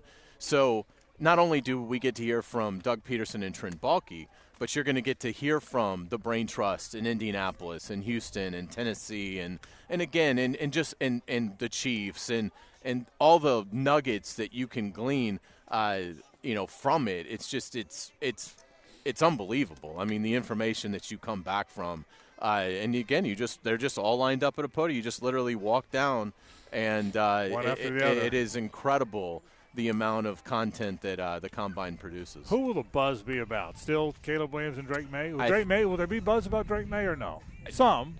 to me again it's it's always interesting how the process works like it seems like coming into it Jayden Daniels has sort of been the hot name and McCarthy's been hot and the the old the kind of the the guys that have been established for a while Caleb and and Drake have sort of been pushed back but then the combine is usually when those old guys kind of uh, go back to, to being in front. So my guess is Caleb Williams, Drake Maye will be big storylines, and uh, and we'll see what they end up doing. But you know, if they participate fully, I can't imagine they're not going to dazzle people. So Will they throw? Will they throw? I would think it seems like the trend is now that you know more people are. So I mean, hopefully, I don't know that either camp has come out and said exactly what they're going to participate in, but uh, you know, I, obviously the quarterbacks always be a big storyline. But you'll start to get a feel. There's there's always such a buzz about the combine, particularly when you get to like Wednesday, Thursday, and all these executives have been in Indy for a few days, and there's been talk and. Uh, you know what's going to happen with Justin Fields. Like you're going to start to get much more of a sense of that coming out of the combine. Not only because the Bears are obviously going to talk uh, at the podium, but also just what's the. Uh, I will say this: the stuff that you hear at the combine, the back channel stuff, in my opinion, is about 75% true. Most of the stuff that Yeah, you hear at I the agree. combine, You're right. that's sort of like the the chatter, tends to most often be correct. I can't uh, think of a better person to ask about Justin Fields than my friend Taylor Dahl. Yeah. Now, the two minute drill brought to you by Tire Outlet. Tire Outlet is now hiring. Visit tireoutlet.com slash careers. Equal opportunity employer. All right, Taylor, it's getting close. Trade him or keep is. him. What are we doing? What are we doing? I, yeah, and uh, from everything I've heard, the Bears truly have not made a decision on it yet, and the combine is a big part of their decision. Uh, one thing that we've learned this last couple years with Ryan Poles is he really is a, a big guy when it comes to the type of person they are, and so the interviews for him are huge. Uh, last season, everyone got that kind of thought the Bears were crazy for not taking Jalen Carter when he was sitting. Uh, he w- they had the chance to take him with that ninth pick, and he didn't. And Ryan Poles was very vocal about he just the personality side, the off the field side was really important to him. So I do think the interviews and and them really talking to some of these guys are going to make that final decision. But it does seem like they're leaning towards it's just time to. Let Justin get kind of a fresh start, and Yeah. uh, the Bears hit that reset button at quarterback again. and I and I, I I I told you before I thought that wasn't where it's headed. Now I think that it is. I just think you can't you can't risk Caleb Williams being great and you don't take him. Yeah. I, I just I just think that's so. We'll see what it is. All right, what's coming up tonight on the show? What are we doing? We've got a bunch. So, uh, franchise tag talks and Calvin Ridley and Josh Allen. I, I also recently, uh, for my Bears podcast, actually went and uh, had an interview with Coach DeFilippo, which was here obviously back in 2019, won a Super Bowl with Philly, was uh, with the Bears a couple years. But he had some interesting comments when we were just talking about uh, quarterbacks in general and how they've been able to, which ones work and which ones haven't worked, and how you develop them correctly, and which ones really make it and can have long careers. And so I I have a couple clips that I want to play from that that are relative to kind of even here in Jacksonville when it comes to Trevor Lawrence and what we are expecting this next year or two, especially with contract talks. So we'll get into that. We also have Miranda joining us from the Players Championship as we get closer to that. So a bunch of stuff. But I, I do also, Frank, I want to say I'm pretty jealous of you guys for about a week straight you've been at baseball Right. fields. Yeah, you, you know what? Yesterday was our only day away. We were kind of, you know what? We were bummed out yesterday for crying out loud. You're exactly right. So, uh, uh, Taylor, have fun tonight. We appreciate that. All right, thank you. All right, that'll do it for our show. We'll tell you that uh, a very special moment out here. Uh, Sheila Parenton, the uh, widow of the great Tim Parenton, is about to throw out the first pitch. That is really special. A lot of TP's uh, family is out there. They're showing a, a tribute to him on the big screen. Uh, what a great way to kick off uh, uh, this uh, UNF in Florida uh, baseball game. It's a special moment. So we'll say goodbye to you. Helmets and Heels comes up right now. This is 1010 XL and 92.5 FM.